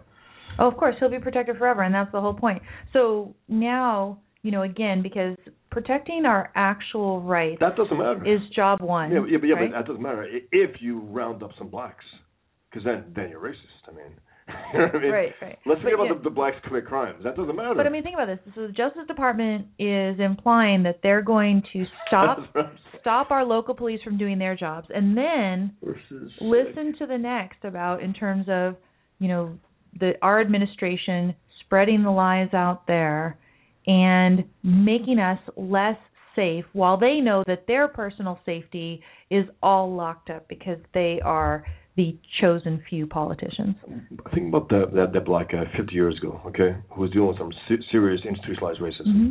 This is say him watching Barack Obama today on Jimmy Kimmel, la- yucking it up, laughing, talking about racism. He's like, wait, that's the president of the United States of America, a black guy. Racism must be wiped out. Right. You know, Right. it's just it, it must be shocking to that kind of mentality. You know, when he actually won. I mean, to those who actually thought we were racist when he won, that really should have brought things down a little more. So actually, you know, we're, we're, we're not a racist country. But the reason why they voted for him is because of black skin. So Sure, that's sure. racism also in and of itself. Now, turning uh, turning from the domestic racism issue to foreign policy, and where another lie is out there that we're being told. There's this lie that we've somehow diminished ISIS forces by half. Yeah, Barack Now- lying about it. I don't. First of all, I don't even know that we did it. Right? Didn't some of these Sure. two-bit dictators Yes. in the Middle East get mad at ISIS and yeah. For 30 with one of them well, or something? For, for whatever personal reason, Right. after these guys. Not for Islamic reasons. no. Uh, they killed one guy that I knew and liked. You know, let's get him.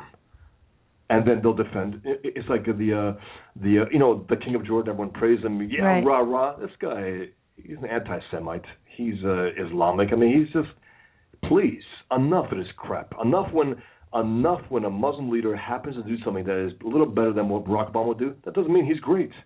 You at know, all. well, and here here's the one thing though. It, it is very sad when we have to look at. I mean, and we've done this with Putin too, right? Yeah. We we're looking at these guys. We're thinking, boy, they actually defend their citizens. Right. They actually do the Yeah. job that that's a leader is supposed people- to do. They that's why people actually defend their citizens. That's That is they- the only reason we're like reason we're, we're, we're we're you know waxing nostalgic about an era in which our president actually defended us. But right? then the guy from the King of Jordan says that it's Islamophobia, which leads to ISIS. You know, he said that. Just keep it in mind, people who rah rah this guy. He's a piece of crap. He sucks. Mhm. Yep, yep.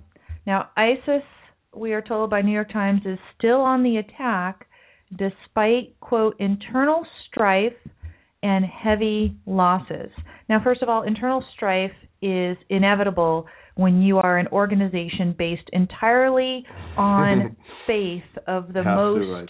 primitive kind, which is what ISIS is. They look is. at every. Are you are you a true believer? Right. Are you a true believer? That's how they are. Yeah, so so New York Times reports the Islamic State is facing growing dissension among its rank and file fighters and struggling to govern towns and villages it has seized, but the militant Sunni group, oh, just Sunni, right, is Right. is still managing to launch attacks and expand its ideological reach outside Iraq and Syria, senior American officials said. In the 7 months since allied warplanes in the air-led, excuse me, American-led air campaign began bombing the Sunni militancy, while marginally weaker, has held its own. Okay, marginally weaker, good. Uh, Pentagon officials expressed only cautious optimism on Thursday after the Islamic State lost much of the central Iraqi city of Tikrit following more than a week of fierce fighting, warning that it would be as difficult for Iraqi forces to hold the city as it was to liberate it. And even as the militants made a last stand in Tikrit, Islamic State fighters were mounting one of the fiercest assaults in months in the city of Ramadi, which is west of Baghdad. Uh, in recent months, tensions have become apparent inside ISIS. Uh, the troubles stem from a new military and financial pressures from the growing pains of a largely decentralized organization, blah, blah, blah, et cetera. Um, so they have all these tensions. Uh, there's reports of dozens of executions and imprisonments of Islamic State fighters trying to flee the group. So if you try to leave, they're going to kill you. That's not surprising. Uh, complaints about salaries and living conditions, disputes over money and business opportunities. But also, if you leave if you leave Islam, you look at you you're considered a, a deserter because it's so militant, and that's the same thing here. yeah, and they they are the representative Yeah. of Islam right now. There's no true believers that are more hardcore as far as they're concerned. Um, despite all these accounts, the General Lloyd Austin has uh, said that the battle against Islamic State is nowhere near won. Uh, he says that airstrikes have killed more than 8,500 militants, eliminated the group's primary source of oil revenue, and hurt the ability of the leaders to command and control troops. Pentagon and t- counterterrorism officials said the militant group is increasingly dangerous through new affiliates in Afghanistan, Algeria, Egypt, and Libya. And this is the news that came out this week. Boko Haram Yeah. in Nigeria has become the latest group to swear allegiance last And Saturday. when you pinprick these guys, they grow Yep. exponentially. They grow because they're like, look at us, look at us, we're being attacked by the greatest force on earth, Right. and they start using that as as a, as as a propaganda. So this idea that you're supposed to be excited because you killed 8,500 of them, again, you know, if you go back to that There was- excellent Graeme Wood article from the Atlantic, Which the Atlantic did They're- a culpa, and, and, and I had a piece by a Muslim who said they are not Islamic. By oh the way. no yes, way, Yes, in the face of that, no yes, it is. way. In their same pages. Um, anyway. Their whole prophecy is that at the end there's going to be only 5,000 of them, Right. and at that point Jesus is going to come and be With on their sword, side. yeah. Right, right. So, you know, this idea that they're going to be cowed in any way by the fact that they are suffering heavy losses, not at all. This is what they're supposed to do. This is what the exactly prophecy right. has foretold. Bring on death. I mean, there were there were guys. There was one guy, a reporter, who said these guys were literally calling down to the planes and bombs, literally to kill them. This is what they want. yeah. As far as I know, dying is the answer. Now, this this story that I'm about to uh, read you a little bit from is from Jihad Watch, just published today, and you know it, it seems to kind of be in contradiction with what New York Times, because New York Times, the gist that I'm getting from their article is that yes, Islamic State has suffered some heavy losses. Yes, there is internal strife, but they are very much still active. Now, Jihad Watch, I mean, maybe the New York Times is joining, not Jihad Watch, but joining the actual call for truth on these issues I don't know about that. um, against what the Obama administration about out there. Because well, listen to I Jihad know, Watch. I know that, but what I'm saying at the same time, they won't do that all the way. They always have to couch it. They can't tell the truth. If they did, they wouldn't have lost as much readership as they have. Listen to the Jihad Watch headline. Obama administration claimed to have quote taken out half of Islamic State senior leadership as false. Okay, so this is a bit different. So they're saying we took out half of their senior leadership. Yeah. Never since the invention of the airplane, this is uh, Robert Spencer writing, he, he's very good. Never since the invention of the airplane has any territory been conquered solely from the air. Kerry and Allen have a vested interest in making the U.S. airstrikes look good, but in reality, they're just a cosmetic exercise to make it look as if the U.S. is doing something about the Islamic State. And there's a quote from Bloomberg article. Eli Lake and Josh Rogin Eli Lake is very wrote, good. wrote this and published it today.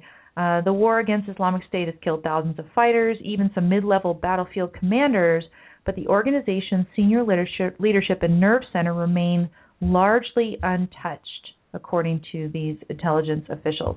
So if Obama wants to put out there that we've gotten rid of half the leadership, that's Well, well, wrong. he also said he wiped out Al Qaeda, if you remember. And then it says this assessment, and I'm skipping down a bit, this assessment of the progress against the Islamic State differs sharply from public statements by top Obama administration officials as recently as last month, including Secretary of State John Kerry and retired General John Allen. Um, in February, Allen said that half the group's Hold leaders in Iraq had been killed. You remember John Allen, the, the general? Remember that? About go hug the people? Yeah. Yeah. He yeah. said, I mean, uh, Americans were being butchered by um, Afghanis yes. at uh, at the ceremonies when they get their guns. They Right. literally turn on on the Americans and shoot them dead. And this guy said, we're gonna have to hug it out, literally hug with our Afghan, you know, whatever. People who want to kill us. And he Yeah. also had a video uh, celebrating a, a Muslim holiday, and he started the video with saying "Haken Haken Shlucken Shlak." He was talking. yes, I remember yeah, that. He was I remember that. Arabic. Yes, yes. Uh, this, this is a bad guy, and clearly he's a liar, and he's a pure, perfect, pure Obama general, Yeah. appointed by Obama, naturally. Now, here's Kerry speaking in February, a quote from him We've disrupted their command structure, undermined its propaganda, taken out half their senior leadership, Well, you know it's squeezed, not true. squeezed its financing, damaged its How do you know supply it's networks, true? dispersed its personnel, and forced them to think twice before they move on, in on an open convoy. No, but Now- that that's where you know something's not true. I mean, is, wait, John Kerry said it, Obama? Okay, the opposite's true. Go on. Yes. Sorry. But you know, if if they have actually undermined the propaganda of ISIS, then why is Boko Haram Yes. joining them from Why? Nigeria? Why? Right? if they undermined it. No, they. You know what? Some reason in their in their head, they have no plan to wipe out ISIS at all. But they know in their mind, like we have to pretend we that we're are. doing something. Yeah. we have to yeah. pretend. That's important. Doing it, it doesn't matter. So again, But you know, we're doing it is very we're supposed to swallow the lies, let them eat lies. We're supposed to swallow the lies that they're doing something, that the something that they're doing is being effective, Yeah. and then the evidence is that Islamic State is gaining more power and that we and our allies over there, particularly Israel, are less and less safe as time goes on, as every day passes. And you think about this also. A part of them knows that it's important that we wipe out ISIS. They have the power to wipe out ISIS, but they have no plan to wipe out ISIS. They only want to tell us that we are wiping them out. No, but a part of them knows it's important to do it, and they can do it, but they won't do it no matter what. But they know that it's important to say so. I mean, they're like using the using the reality and truth. You know what I mean? In a way where they know that's important. Yeah, so so what we can do, we can look at the New York Times piece as well, we can't tell them that, you know, there's really been this great significance because there isn't, right? And there No. there are some people out there like Robert Spencer who actually hold us to the fire and he- even Bloomberg, right? The Bloomberg uh, publication is is saying, look, you know, these guys are lying. These top administration officials are Lying. lying about how much progress is being made. So the New York Times is saying, well, um, we can support the party line nonetheless Yeah. by saying, you know, there is some effect that we're having. So yeah, we're doing, but it's going to be a long battle. So basically, the New York Times is preparing us to watch the continued charade of these airstrikes doing something. How long right? has the United States of America engaged ISIS in battle? I mean, but how how long? Several months or something. I don't I'm know. saying we can't wipe them out. yeah, We can't we can't wipe them out. we can wipe them out in one day. we can wipe them out in one day. Uh, and that's the whole thing. It's a whole pretense, and it's even on the right. You know, those say we have to battle these guys. It'll take a long time. Why will it take a long time? I mean, everything here is the point where we are being, I don't know, we're just not doing what we're supposed to be doing.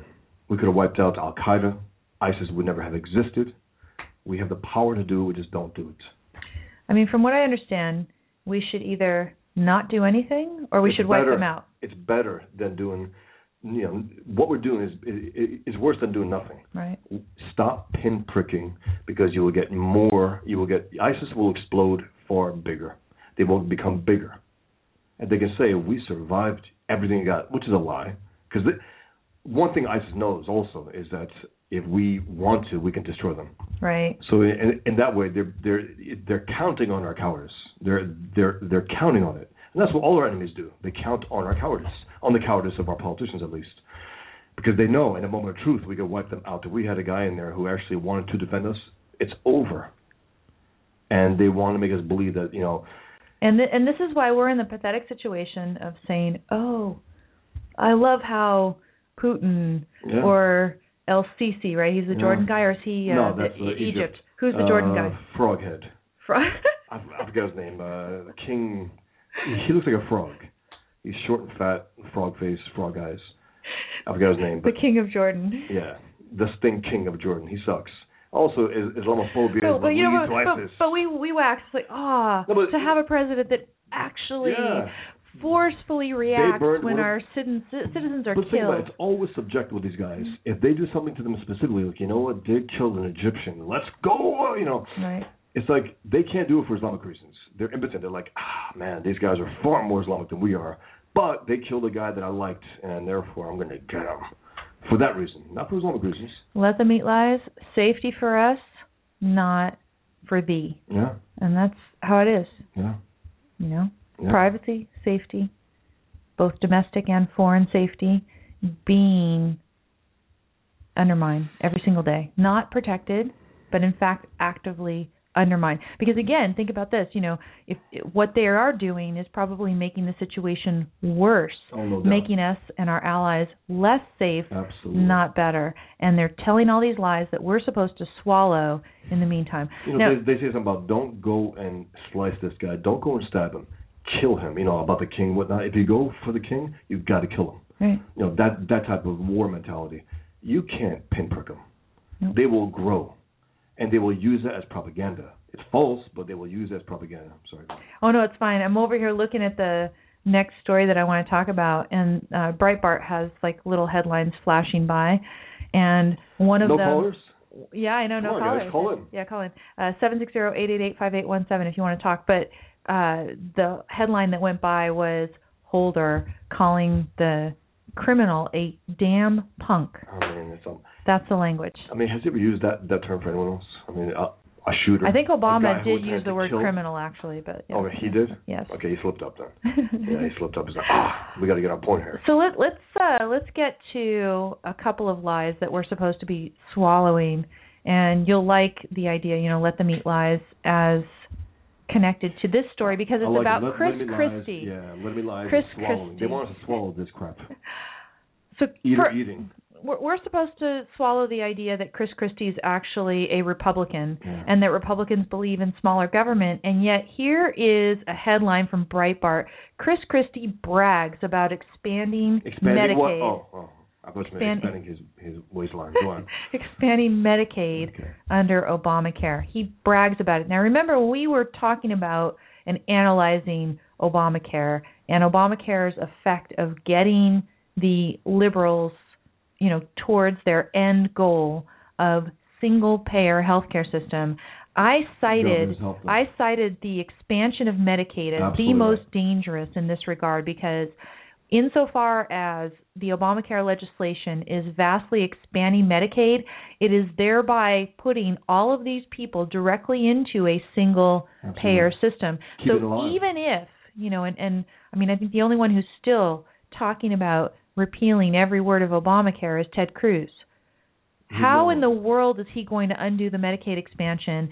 And how is that Medicaid expansion, if it's allowed to stand, how is it not going to have the continued effect of putting the pressure towards creating a single payer system for everyone, right? Because an expanded and, Medicaid. And the governors helped Obama. yes. You know. And Chris Christie was one of them who's bragging about They it. But no, no, he's a. Republican. He's a Republican. You're supposed and now to he's bragging about it. So No, but he knows. But I mean- but I mean, think about this, right? Well with, This- he needs some good press right now because Yeah, he hasn't been in the news for a while. right. We, we haven't talked about eater eating in a while. No, now, now he's like, ah, I need right, something. right. But go, works going going back going back to the expanded Yeah. Medicare issue. Yeah. Okay, if you have this expanded Medicaid program, it is more likely because it's expanded to experience more financial pressures because again, they're promising something that they cannot deliver. Nope. You cannot make health care cheaper by And- force. and when he's out of and you and you happens? and you certainly can't provide quote free health care to people and expect them not to overconsume it, right? So it's going to go bankrupt. And then what's the pressure? The pressure is we've got to get more healthy people, you know, forced into this system. We've unless you basically expand it to everybody, it's going to go broke. So this I this is probably to me, I mean, it's like the Trojan horse of Obama. Everyone thinks Yes. Obamacare is bad, and and the overall Absolutely. regulation and controls on the insurance industry that's terrible. But the idea of really moving them quickly towards single payer, it's that Medicaid expansion that I've been watching. So here's Christie bragging about it. Uh, Breitbart, this is an article that was published on the 10th. New York Governor Chris Christie, excuse me, New York, New Jersey, he would like to be New York governor, hmm. is touting the budgetary benefits of Medicaid expansion under the healthcare overhaul. The potential Republican contender, who has been a vocal critic of Obama's signature healthcare program, said Tuesday during a town hall event that Medicaid expansion has helped save New Jersey taxpayers significant money and benefited low income residents as well as the state's bottom line end quote so what do you tell this liar that you, i mean you're supposed to swallow this right Yes. Okay it saved them taxpayer money in the short term right in the short term it saved them money they're going to get hit now hard. they're going to get hit hard they're going to get hit from the federal level And he'll be out. and he'll be out of office. the long term you know that it's it's like so much of what's in atlas shrugged and i don't want to kind of spoil that novel for anybody you know but this idea that we'll go ahead and grab off for our new jersey citizens whatever short term benefit we can have so i can look good Yeah. and so we can go on for a few more years with our deficit spending on my pet projects And, in new jersey and I need a win right, right? now because I got no press right now. Right, No, but right. he gets no more press, so he's like, I, I'll say this. Listen to him. Expanding Medicaid was the right decision for New Jersey, right? For so, New Jersey so, so, also. so he ran some numbers, and and of course, this is what the you know purveyors of the Obamacare legislation, the architects like Gruber, the liar, and everything that they put out there. They made it look attractive to the states financially Yeah. to buy into this Medicaid expansion and thereby help them achieve their end goal of getting everybody into a single payer health uh, so-called insurance program. It's not insurance. It's single payer health care. It's socialized medicine. and there's no other way to put it. So we're supposed to buy this that it is somehow to their advantage, and really it's only in his short-term advantage in evading reality Yeah. a little bit longer. Yeah. A little bit longer. That's really what it is. yeah. That's all. That's all it is. And make him seem viable still in some way. Like, well, he did that. Well, that's not good. And uh, again, he needs a win.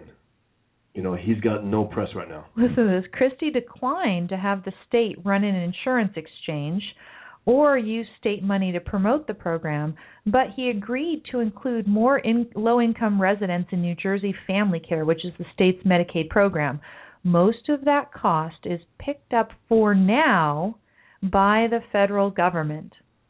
So right now it looks right. wonderful. But then the taxpayer. And of course, picked up by federal government that means by all of us. Absolutely right. But then only New Jerseyans will will start paying. They'll they'll So take he's like, he's like, look, I look rosy in New Jersey. You're going to help me get to the White House in Absolutely. 2016. And he in the knows meantime, this. everybody else is being fleeced. And this rat knows this. Yep. He knows this. He knows his BS. And those listening want want to believe it. So, oh, okay, good. By the way, um, The state treasurer in New Jersey described the Medicaid money as quote a blessing for providing appropriate care to our most vulnerable populations end quote. Everything is well. Is it a good deal for New Jersey? Is it going to make me look good? Is it going to propel Yeah. me to the presidency in Right. and2016? then to hell with Jersey after, and the rights of everybody else. You're right. The the the taxpayer will pay, meaning the federal the federal government will pay. Right. Us, everyone, and then in the end they're gonna pay for it Right. So personally. And they're like, wait a minute, you know, again, disgusting. let them eat the lies. We're going to be financially better off in the very short term. I'm going to propel myself to the presidency by making myself look good by doing these great things for New Jersey at the expense of the rest it. of the country. Yes. And you're supposed to elect me as president when I have made conscious, calculated decisions to sacrifice some Americans' money Absolutely and pocketbooks for the sake of other Americans, To namely the ones good. in New Jersey. Yep. And and we're supposed to elect this guy as president? Yeah. Okay. By the way, uh, Better Call Saul. Better Call Saul. Okay. Yeah. Good. I just want to say that. Okay. Good. If you haven't seen it, if if you like Breaking Bad, you'll love it. Uh, it's excellent. Better Call Saul TV show. Uh, It's great, especially the last episode with Mike. really good. I mean, really good. Oh. Now there is also they say private health care if you if you choose to pay for it. Yeah. You can do that as well. I mean, this is the only way that people are it's so funny cuz I was I was talking to someone the other day about getting a prescription medication and the idea was, you know, do you, you know, d- does your insurance cover it? It's like um no you you know you could just pay for it. It's not that expensive. the idea of just paying for a medication because it costs you know maybe twenty thirty bucks a month everything everybody always wants to oh does my insurance cover it? Does my insurance cover it? You just pay out of pocket sometimes you know for something that you actually want that's going to benefit your life in terms of health. It could happen. It could happen. Um, here's just a little tidbit because I don't think I want to go much myself into financial policy and monetary policy in particular, but there's a new column published today by Paul Krugman over at the opinion pages of New York Times. And thanks to Mark Wickens for posting this over on Facebook. Krugman is just talking about, in general, how a strong dollar is supposedly bad news for us. Why? Because it's going to perpetuate a trade deficit. And so that even though a strong dollar maybe looks good to some of us, or some people are arguing that it's good for some certain reasons, he thinks in the long term it's going to be bad. Uh, one thing that I would agree with him on is that a fiat money that's manipulated and you know somehow tries to stay insulated from realities of the economy is terrible. And if this you know now very strong dollar is a result of that, okay, that that's fine. Um, you know, I, I agree, but this idea that you know if we have a trade deficit, it's the end of the world. Right. You know, we must export more than we. I mean, these are all economic fallacies. But he apparently. knows that too. That's the problem with him. Right. This guy's an out and out liar. He knows these things not to be true. Well, the the lie that we focus on here today in this piece actually comes in the very first paragraph of his opinion piece here. He says, "Message to the gold bugs. Those are that's who he makes fun of is people who actually want gold backed currency. Gold he calls them gold bugs. Message to the gold bugs and well, he looks like a bug. and Ayn Rand disciples who dominate the Republican Party. Imagine if that was true. If that was true, Ayn they Rand would have kicked Obama's ass dominate. for the Yeah. last six, seven years. They would have kicked, kicked his ass hard. They would have impeached him by now. Yeah. If Ayn Rand's ideas dominated the Republican Party, he would have been impeached. Barack Obama. Yes. Impeached. Yes. There's no question about it. Yes. They don't. No. And No. he needs to believe that. He also he hates them and he's like they're a failure somehow. It has to do with Ayn I just, you know what just popped into my mind is a picture of John Boehner, and you've got something, a Ayn Rand disciple at the bottom. I mean, John Boehner right now is I mean, probably he the is- guy who is the head of the Republican Party. yeah. He well, is, well, he's the most he's, powerful he's Republican. dominated by the NSA Obama industrial complex or Yes. whatever we want to call Plays it, golf right? with Obama. He's Um, friends with him. This is ridiculous It is the ri- idea that that Ayn Rand disciples It's dominate the so so we're supposed to buy into this, this. right? And and and you and when you look at how ineffective Iran was talking about it about another. He cannot help but mention Ayn Rand now in his articles. He mentioned I think a week or two ago also in a in another article, dismissed him. You know, said basically that the Republican Party is run by Ayn Rand. This is sick. If it were true, they would be kicking ass.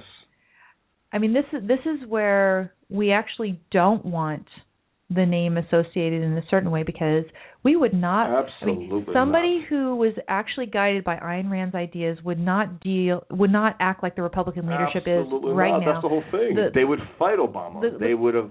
They would have impeached him again. They would have impeached him. They would have.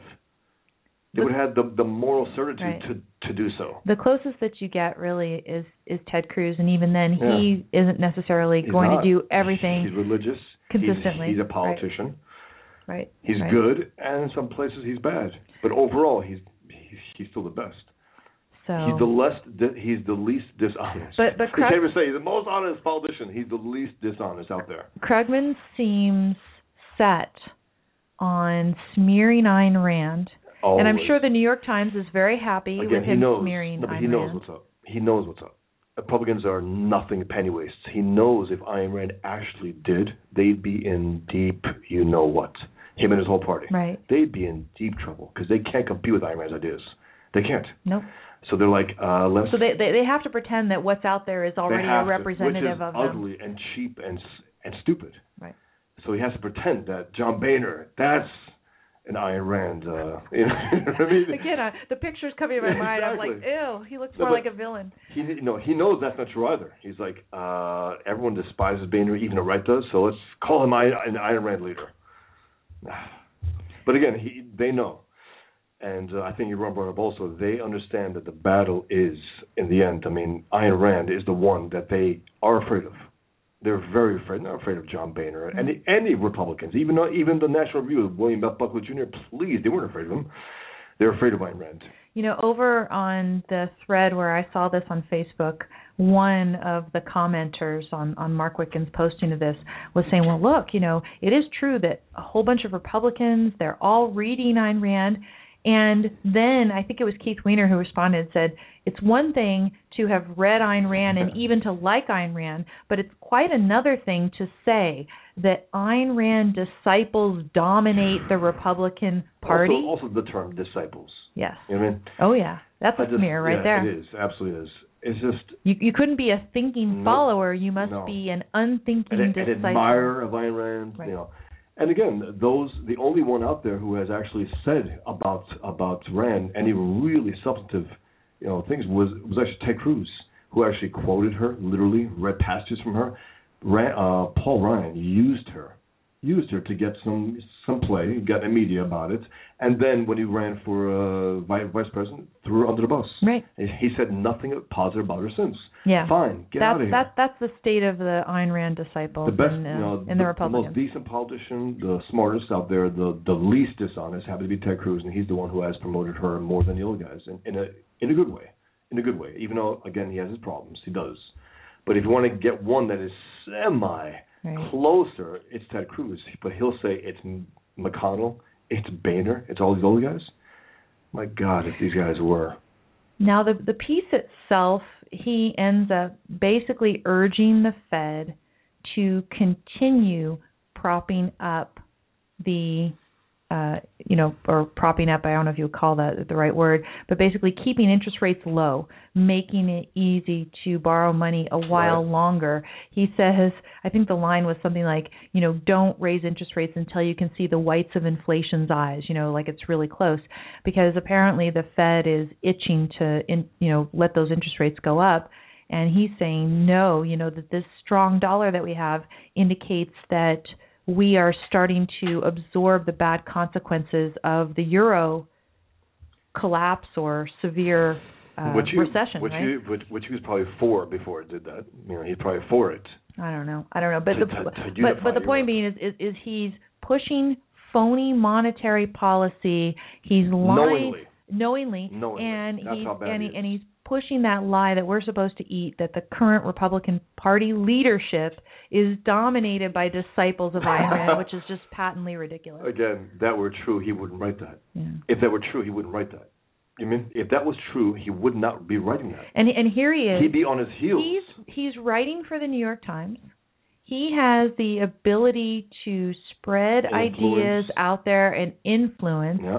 And we're supposed to swallow lies and struggle to actually spread what's true. You know, he can just go out there and say, "Oh, Ayn Rand disciples dominate the Republican Party," and then people will have in their minds, "Oh, That's whatever the Republican Party leadership is doing, it's uh, must be they're following Ayn Rand. Ooh, it's kind of yucky what they're doing right now. Ooh, it's kind of wimpy. Oh, what she do? Oh, oh but I don't like Ayn Rand. I don't want to read that yes, stuff. that's right? part of it. And here we are. Discourage people from reading Rand. Yeah. Discourage her from reading Rand Yeah. to associate and them New York Times is perfectly happy to put party. that out there. They don't care. They're like, good, good, good. Mhm. Strength is weakness was the title of that one. Strength is weakness. Little Orwellian speak for Yeah, him too. Not aggression is weakness. Strength, which So- is a positive, which is a good thing. he, Strength. he must he must feel very secure in a Marie Antoinette kind of way as he well. is. She is on his mind, which is good. He- he doesn't She's, need his uh, rights eating respected? away. Ayn Rand's eating away at his mind.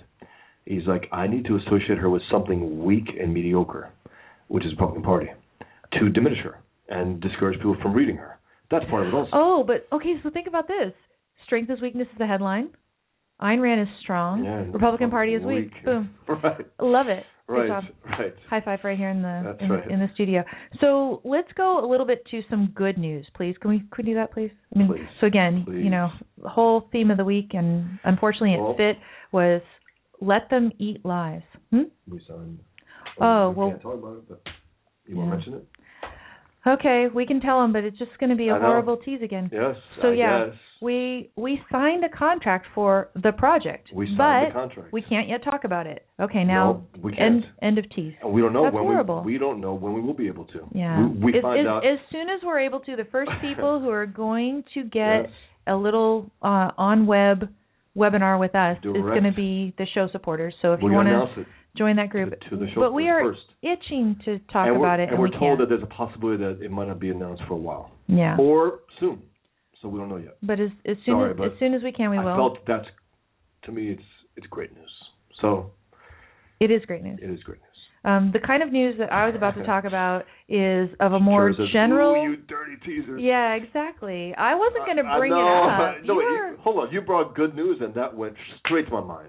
that probably is on a personal level the best The news that there is right now, but we can't share it. So uh, again, um, but here is some good news that I can share. Uh, not actually, no, I don't want to share that one. This is this is another lie. This is a let them eat lies. You can go check this out because I'm so disgusted I don't even want to talk about it now. Um, lobbyist remorse. Netflix recants on ObamaNet. Netflix thought that they were in some secure, cushy position and they could afford to promote the FCC's Talk takeover. suckers, and now chumps. apparently they already have remorse after it's a done deal. Suckers, chumps. Um, they are sacrificing us. You know, it's power of the internet, the ability to push content out for us, but not for you, the little people who are actually trying to get the truth out in the world. Screw you. This is this is the good news. This is the one I wanted to share. Bundled cable death watch is the headline, and then the subhead is. Viewership down, era of 500 channel universe is over. They are going to start allowing us to allowing us unplug. Yeah, do you believe this? allowing us. Yeah. Unplug from you know cable. This have should have been- only an internet This should connection. have always been the case. You want a particular channel? a particular channel. You want a particular channel? Pay for it. You want TNT? You want uh, HBO? You want Showtime? You want any particular channel? Pay for it individually. Five bucks, ten bucks, fifteen bucks a month, whatever it is. Instead of getting 500 channels, and which you're supporting in a lot of ways some horrible channels, Right. MSNBC, CNBC, all these other. You know, you're supporting them in a sense by, and they can pay Al Sharpton to be on a show that no one watches. Exactly. If they don't have, if if no one pays for it, that show is canceled, and the the veneer that he's somehow part of our culture in a serious way is blown out of the water. Yeah, listen to this. So, um, CBS president uh, Les Moonves, he guess I you know did a What little name. conference. Sorry, Les Moonves. Moonves, I don't know. Um, he said Showtime will soon be available as a streaming channel And HBO will also. and available for first time independent of a bundled television package. That's beautiful. Mhm. Individual and choice. HBO as well. Five But- channels if you want. That's it. Imagine that. But look, you know, look look at what the status quo has been before this.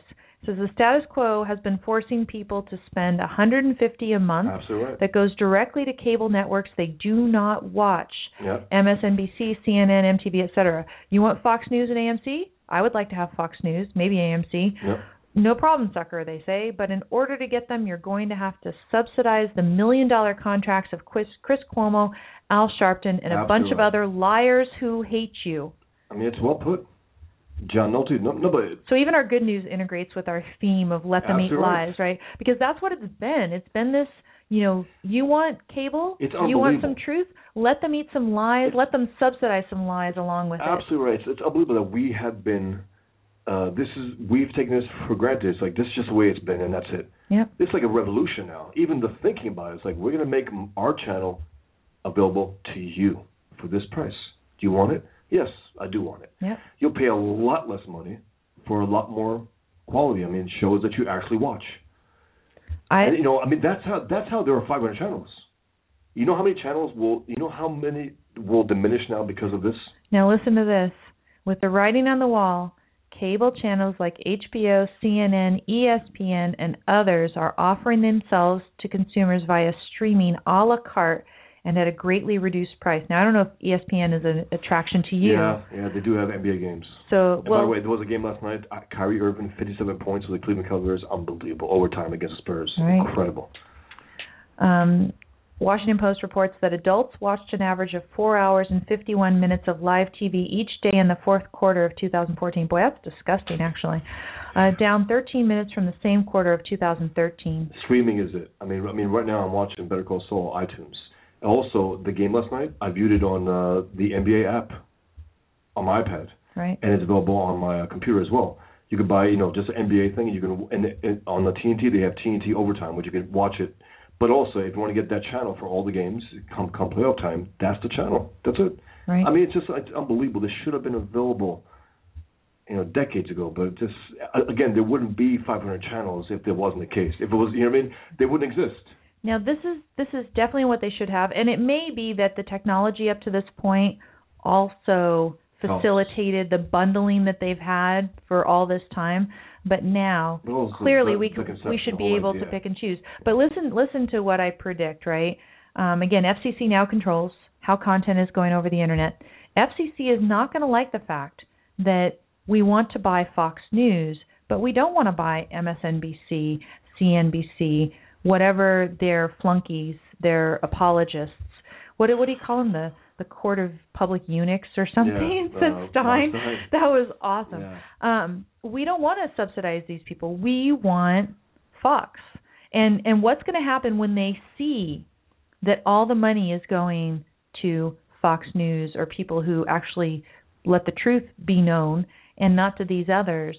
The FCC is going to do something. It's going to be a fairness doctrine where they're just not going to allow the Fox stream to have a nice smooth delivery to customers and things like that because after all you know you have to like if you're going to get fox you also have to get this free msnbc subsidized by the government or some crap like that uh, this is what i'm anticipating I can I can see it. I can see it because they need uh, to believe that they're in the game. MSNBC needs to believe that they're up against Fox. No, they have no viewership.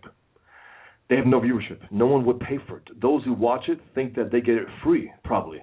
I mean, I mean, those maybe their parents get it, who knows? And they're like, wait, wait a minute, I'm gonna pay for that? Oh, absolutely not. Right. I'm not gonna pay for that crap. Right. No. And and you know at this point we don't. I totally unplugged a while ago, and I'm, I'm waiting to be able to buy Fox News because I would. I'd like to buy Fox News. I would like to see, you know, the Five and cashing in with Jonathan Hoenig and other cool shows. There's a new Gutfeld show that I want to Yeah. check out. So Definitely. yeah, I definitely would like to check out some Just of that see stuff. what you know different than Red Eye. What what would it be? I'm Mhm. curious. Uh, there was one thing that you were talking about that you actually said is Mark Steyn reading Bosch Fawstin. It was in, in terms of the terminology, and I can't find it, but um, it was about basically Islam. And Mark Steyn said, "Notice I said Islam, Oh, not right, Islamic, right. you know, fundamentalism. Oh yeah, no. not Steyn is Steyn is Islam. excellent. No, but Steyn- he's been a little more aggressive lately, and that was a point that he came out and he made it a point to make. I'm talking about Islam. right. I'm not talking about all these other ones. No. And it was great to hear from a guy like that in the mainstream who fills in for Rush Limbaugh say that. Now he didn't say it on the Rush Limbaugh show. I doubt it. You know, Rush would like that because Rush is so weak on, on Islam. But that was that was great to read. It was great to read. This guy's very good. He's he's one of the best conservatives out there. Now, Trevor says that he believes this is going to allow shows with smaller viewerships to also succeed. And I think that's true. I mean, now you can get content. I mean, here you are. You're listening to my show. My show has a very small, you know, listenership as compared to the Rush Limbaughs and the Mark Levins Sure. of of the world. And nonetheless, the internet is making it possible for you to be here live. You can call in, you can talk to me through this platform at call in. at Blog Talk Radio. Well, I guess. I don't know. Call in. Um, yeah, call in, talk Lots- to us. Actually. I, I would be interested if you want to call in and talk, and you have watched what I put out there on on Facebook and Twitter this week. There is a book that I listened to last Saturday, and it was thanks to Greg Gutfeld because uh, apparently Bob Beckel of the Five was out. I don't know was if he's still drunk. out with no, He but was- he, oh. he, he was he was out with He went to pick horrible. up a case of liquor and his You are you so hurt his bad. back. Sorry. he was out with crippling back pain and so Gutfeld recounted that he had read this book by Sarno, John E. Sarno called Healing Back Pain. I've got the link. Sarno. Go over to my blog at don'tletitgo.com. We've got all the stories that we've talked about today, but there's a link to this book Healing Back Pain: The Mind Body Connection. $6 on amazon.com. You can read it and see if it helps you. I'm sitting here now. I would have probably been in piles of pain a week ago today It's incredible. doing this.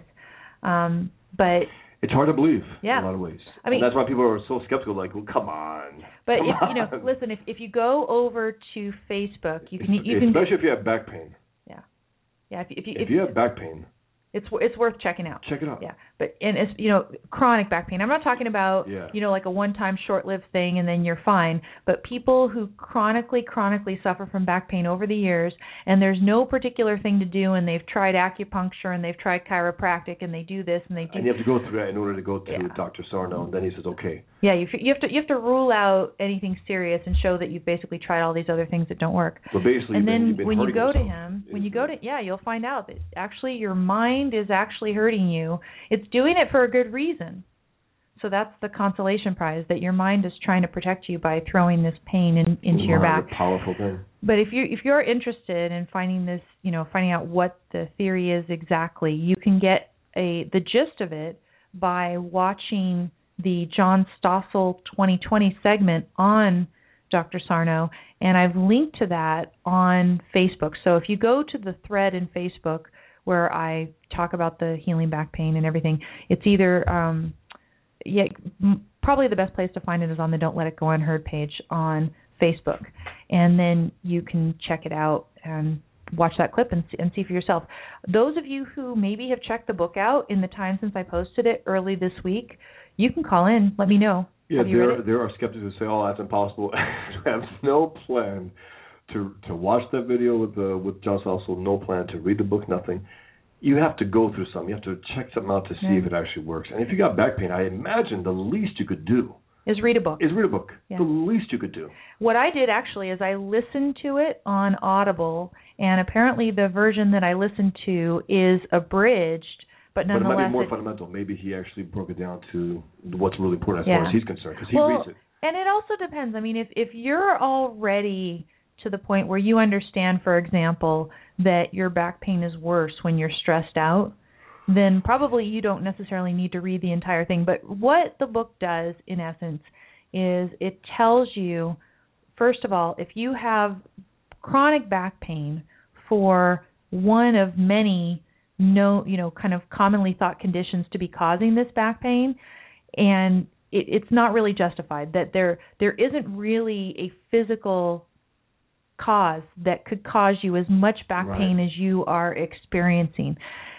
Then he explains a very plausible psychological reason that your mind would want to put this back pain in your body and distract you from certain painful emotions that you have. So he describes that mechanism. And he also describes how he thinks your mind is actually physically able to pull this off, which is by depriving oxygen to certain muscle groups.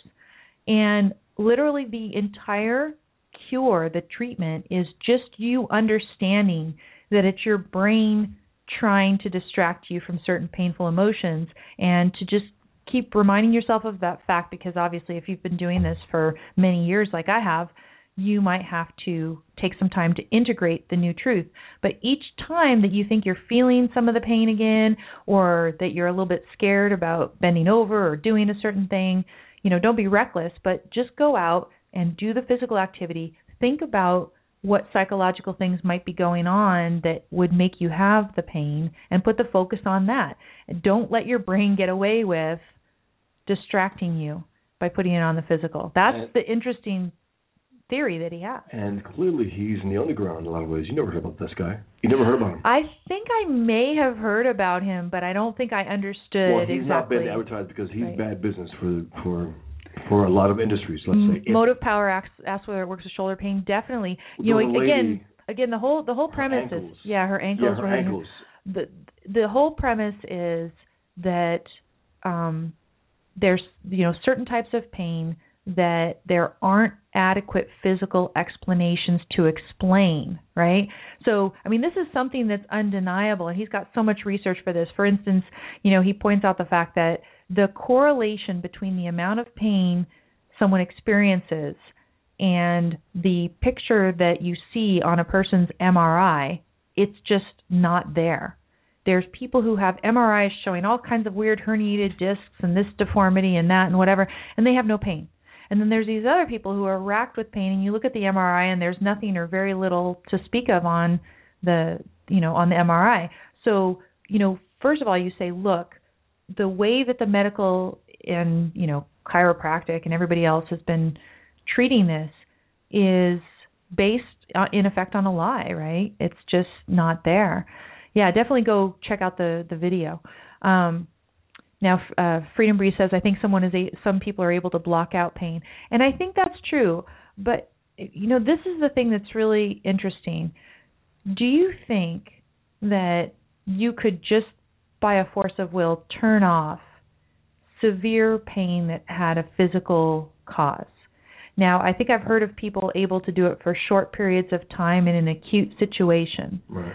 But the idea that you could consistently, constantly, across years, Gutfeld, for example, says he's been free of pain for four Yeah, years. And he was in excruciating pain for years. Oh yeah, he said he took horse years. pills and laid up on his back and, And everything then else. I, I think he said he contacted the uh, the uh, the uh, doctor's office. They said, yeah, like whatever, because he said I can't believe it, and they're like, you know, because they're so used to it.